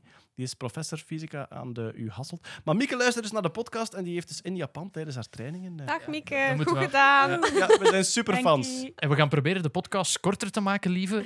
Eh, Mieke bedoel ik, dat, dat, je, eh, ja, dat je beter kunt trainen. Hè? Want waarschijnlijk probeert hij zo telkens, voordat de podcast gedaan is, thuis te zijn. Als we die korter maken, dan kunnen we die... Dan loopt ze rapper. Dan moeten we eigenlijk elke maand twee Ja, minuutjes. voor Parijs 2024 stomen we klaar, hoor. Podcast van een half uur, marathon. Ah, wel, maar ik denk, dat zij, ik denk dat zij 2 uur 34 dat haar record Dat is toevallig de lengte van jullie. Ah, wel, 21, inderdaad. Dat klopt. Misschien moeten wij, misschien moeten wij beginnen. trainingsschema gewoon. Maar. Ja, qua podcastlengte mikken we vanaf nu op de, eh, het marathonrecord van Ja. Mieke. Zo, Evie Gruijer-stijl tussen elk onderwerp. Kom, Come on, nog Mieke, een come beetje. Je kan het. Let op je ademhaling.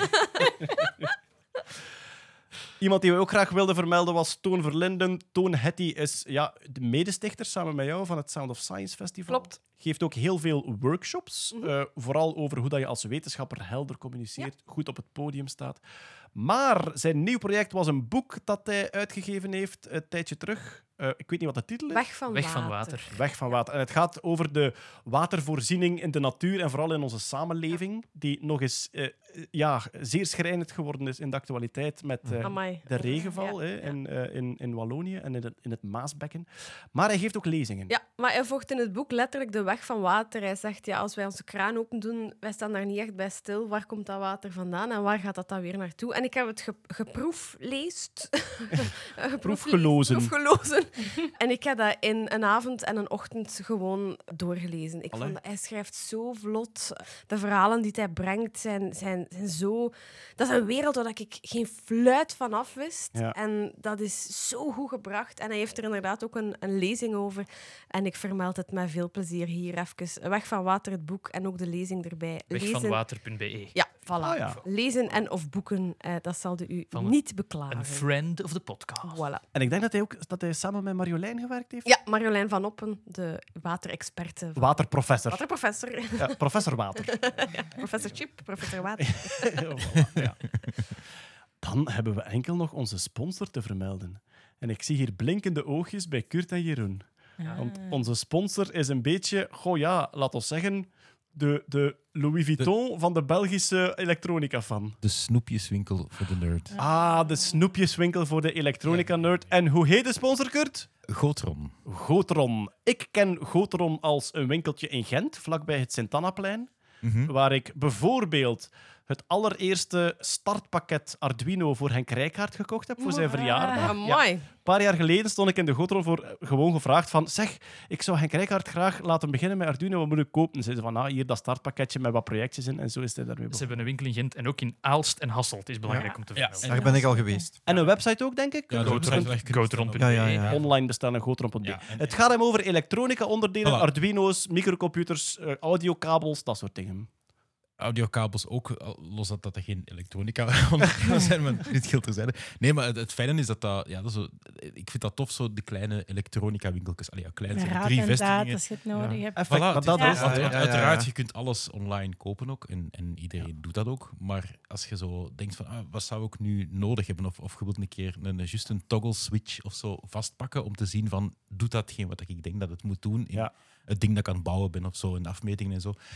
Ja, het feit dat je dat kunt vastpakken, dat je een fysieke winkel hebt, dat je mensen hebt achter de toog die dat snappen, die dat meedenken met je. En die dat Beetje passie delen ook. Voilà, absoluut, tegenover, ja. tegenover drie, drie maanden wachten op brol dat je van Voilà. AliExpress besteld Voilà, hebt. dat- Allee, ja, Ja. dat is gewoon Ja, en, en, tastbaar is. is Voilà, en, en, en dat is zoiets, en, en ik hoop gewoon dat dat nog lang gaat blijven, omdat meestal, zo, als je nog zo'n elektronica-winkel vindt, dan zijn dat zo oude mensen. Dan Ja. denk je van, ja, zo de Radio Shacks van, van vroeger in Amerika. Ja, ja. bijvoorbeeld, Dat, en dit zijn jonge mensen, en dat is ik weet niet tof.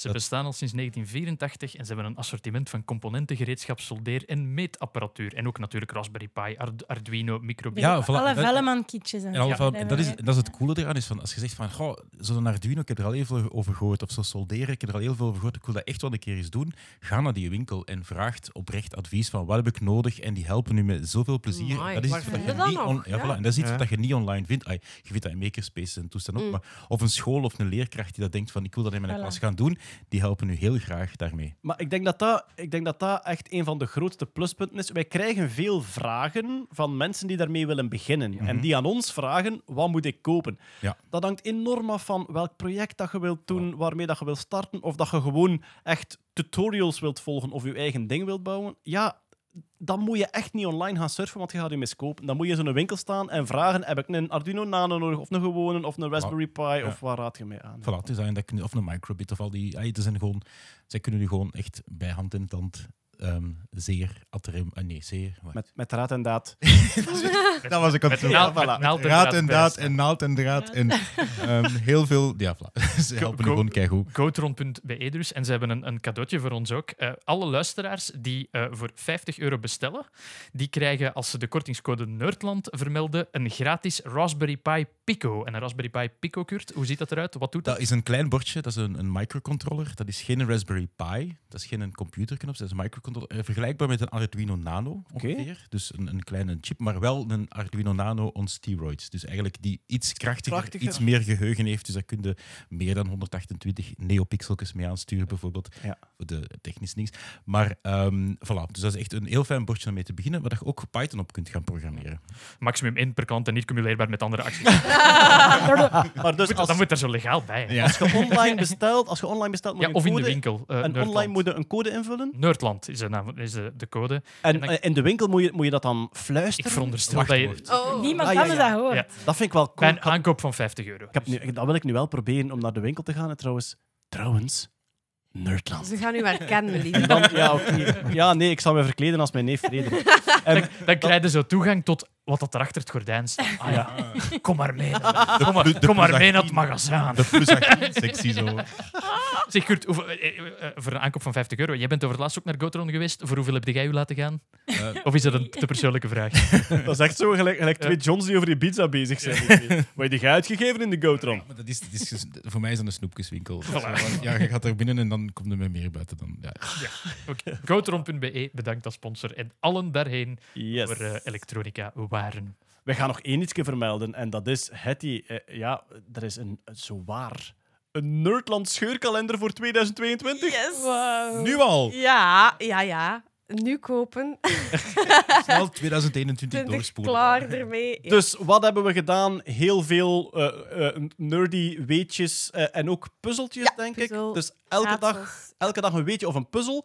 We hebben er ook een paar ehm, lees- en surftips aan Ja. toegevoegd. Hè. Dus denk, eh jij en ik hebben een lijstje gemaakt van dit zijn boeiende YouTube-kanalen, toffe tv-reeksen. En af en toe, terwijl dat je door de maand de kalenderblaadjes aftrekt, kom je daar opeens op een soort leestip of een soort kijktip of een YouTube-kanaal-tip. en eh, ja, voilà, verder het standaard kost. Voilà, 365 dagen door eh, jou en mij verzameld. Ja, leuk. eh, leuk. Gewoon leuk. Maar je bent ook, je bent ook heel vaak per dag op zoek gegaan naar wat is er die dag gebeurd. Ja. Of Ja. bekende verjaardagen van bekende wetenschappers. Er is een voorkant en een achterkant. Dus vooraan staat er verjaardag van die of eh, lancering van dat. eh, en van achter is dan een weetje of een puzzel. Of, eh, ja. Bloed, zweet en tranen, maar ik ben er super trots op. Ja, ik heb het gemerkt dat je daar eh, eh, 365 keer eh, serieus op moet, moeten chicken hebt om hem in orde te krijgen. Maar hij is dus vanaf nu verkrijgbaar. eh, Nerdland Scheurkalender 2022. Het goede nieuws is ook, ik heb opgezocht, stel dat je hem voor 2022 koopt en dan vergeet te gebruiken, je kunt hem exact teruggebruiken in 2033 al. Omdat dan de Elf jaar dagen- later dan komen de, de maandag, dinsdag, woensdag, donderdag, vrijdag komen dan terug. dus stel, met een minieme eh, cosmetische aanpak is hij ook geldig voor 2023. Ah, yes. Koop er, koop Handig, er, hè? voilà. Dus eigenlijk Er twee. twee. Ja, er twee, ja. Koop er twee en een alcoholstift. En Ja. dan, eh, voilà. Eh, ik, ik vrees helaas niet te koop in de Gotron, want dan zou ik kunnen zeggen, ik koop er drie en ik krijg een Raspberry Pi Pico eh erbij Wie weet, cadeau. Ja, Ja. voilà. Wel. ja, wie weet. Wie weet, wie weet wel te koop in de Gotron. We zullen het allemaal... Nee. Nee, nee, we gaan de sponsor geen, geen promoties aanpraten. Zo, nee, nee, nee, nee, nee, nee. We gaan wel zien. Daarmee zijn wij helemaal rond voor deze podcast. Zeg mannetjes. Oh! Oh! Oh, oh, oh ja. Haha. Eerlijk, ik Ik ruik een complot. ik, ben bij, ik ben bij Peter in de auto gestapt en ik heb hem er direct met tranen in de ogen mee gefeliciteerd. Met zijn gouden Met jas. zijn gouden jas, ja, absoluut. Ja, Peter, je hebt inderdaad een gouden jas gevonden. Ja, omdat we dat, omdat we dat Ja. vorige keer zo ceremonieel gedaan hebben, eh, heb ik nu de gouden... Hij, hij ligt echt klaar bij mij thuis, de gouden jas. En ik heb hem... Ah. Naast, naast zijn neef Frederik. Ja. Oh, ik win, Ik ruik een complot. ik win de gouden gêne van 20 Ja. Dat is Deze uitspraak. Ja, wat- geschilderde Jan Bervoets. Wat Dat ga is ik morgen vroeg thuis vertellen? Want ik heb tegen mijn vrouw gezegd, morgen vroeg niet heb ik mijn jas bij. Of je krijgt de mijne uitgeleend. in Leuven. Hebt is die Ja. altijd bij of zo. Tuurlijk heb ik die altijd bij. Maar die van Poncho past niet op zijn hond. Nee, nee, nee, dat is waar. Dat is, Ah, dat is waar. Oh, je hebt nog zo'n grote hond. Moeten we zo... Oh, zo'n groot Dat gaat een duur, dat gaat een duur, duur. Je gaat beter, je gaat beter de jas gegeven aan iemand met een kleinere hond. Ja, dat- Zonder iemand- of hond. Zonder hond. Maar je hebt kinderen, dat is anders. dat is ook een gedoe. Nee, maar dus proficiat Peter met je gouden. Ja. Proficiat Peter met de gouden jas. Daarmee zijn wij helemaal rond voor vandaag. Ik dank iedereen hier aan tafel. Jeroba, Yay. Kurt Behey, Peter Berks, Hey. Hetty Helsmoorto, Veel plezier. Marian Verhel. Tot ziens. En aan de knoppen Els Aert. En ik dank jullie natuurlijk om te luisteren tot hier. Tot volgende keer. Dag. Bye.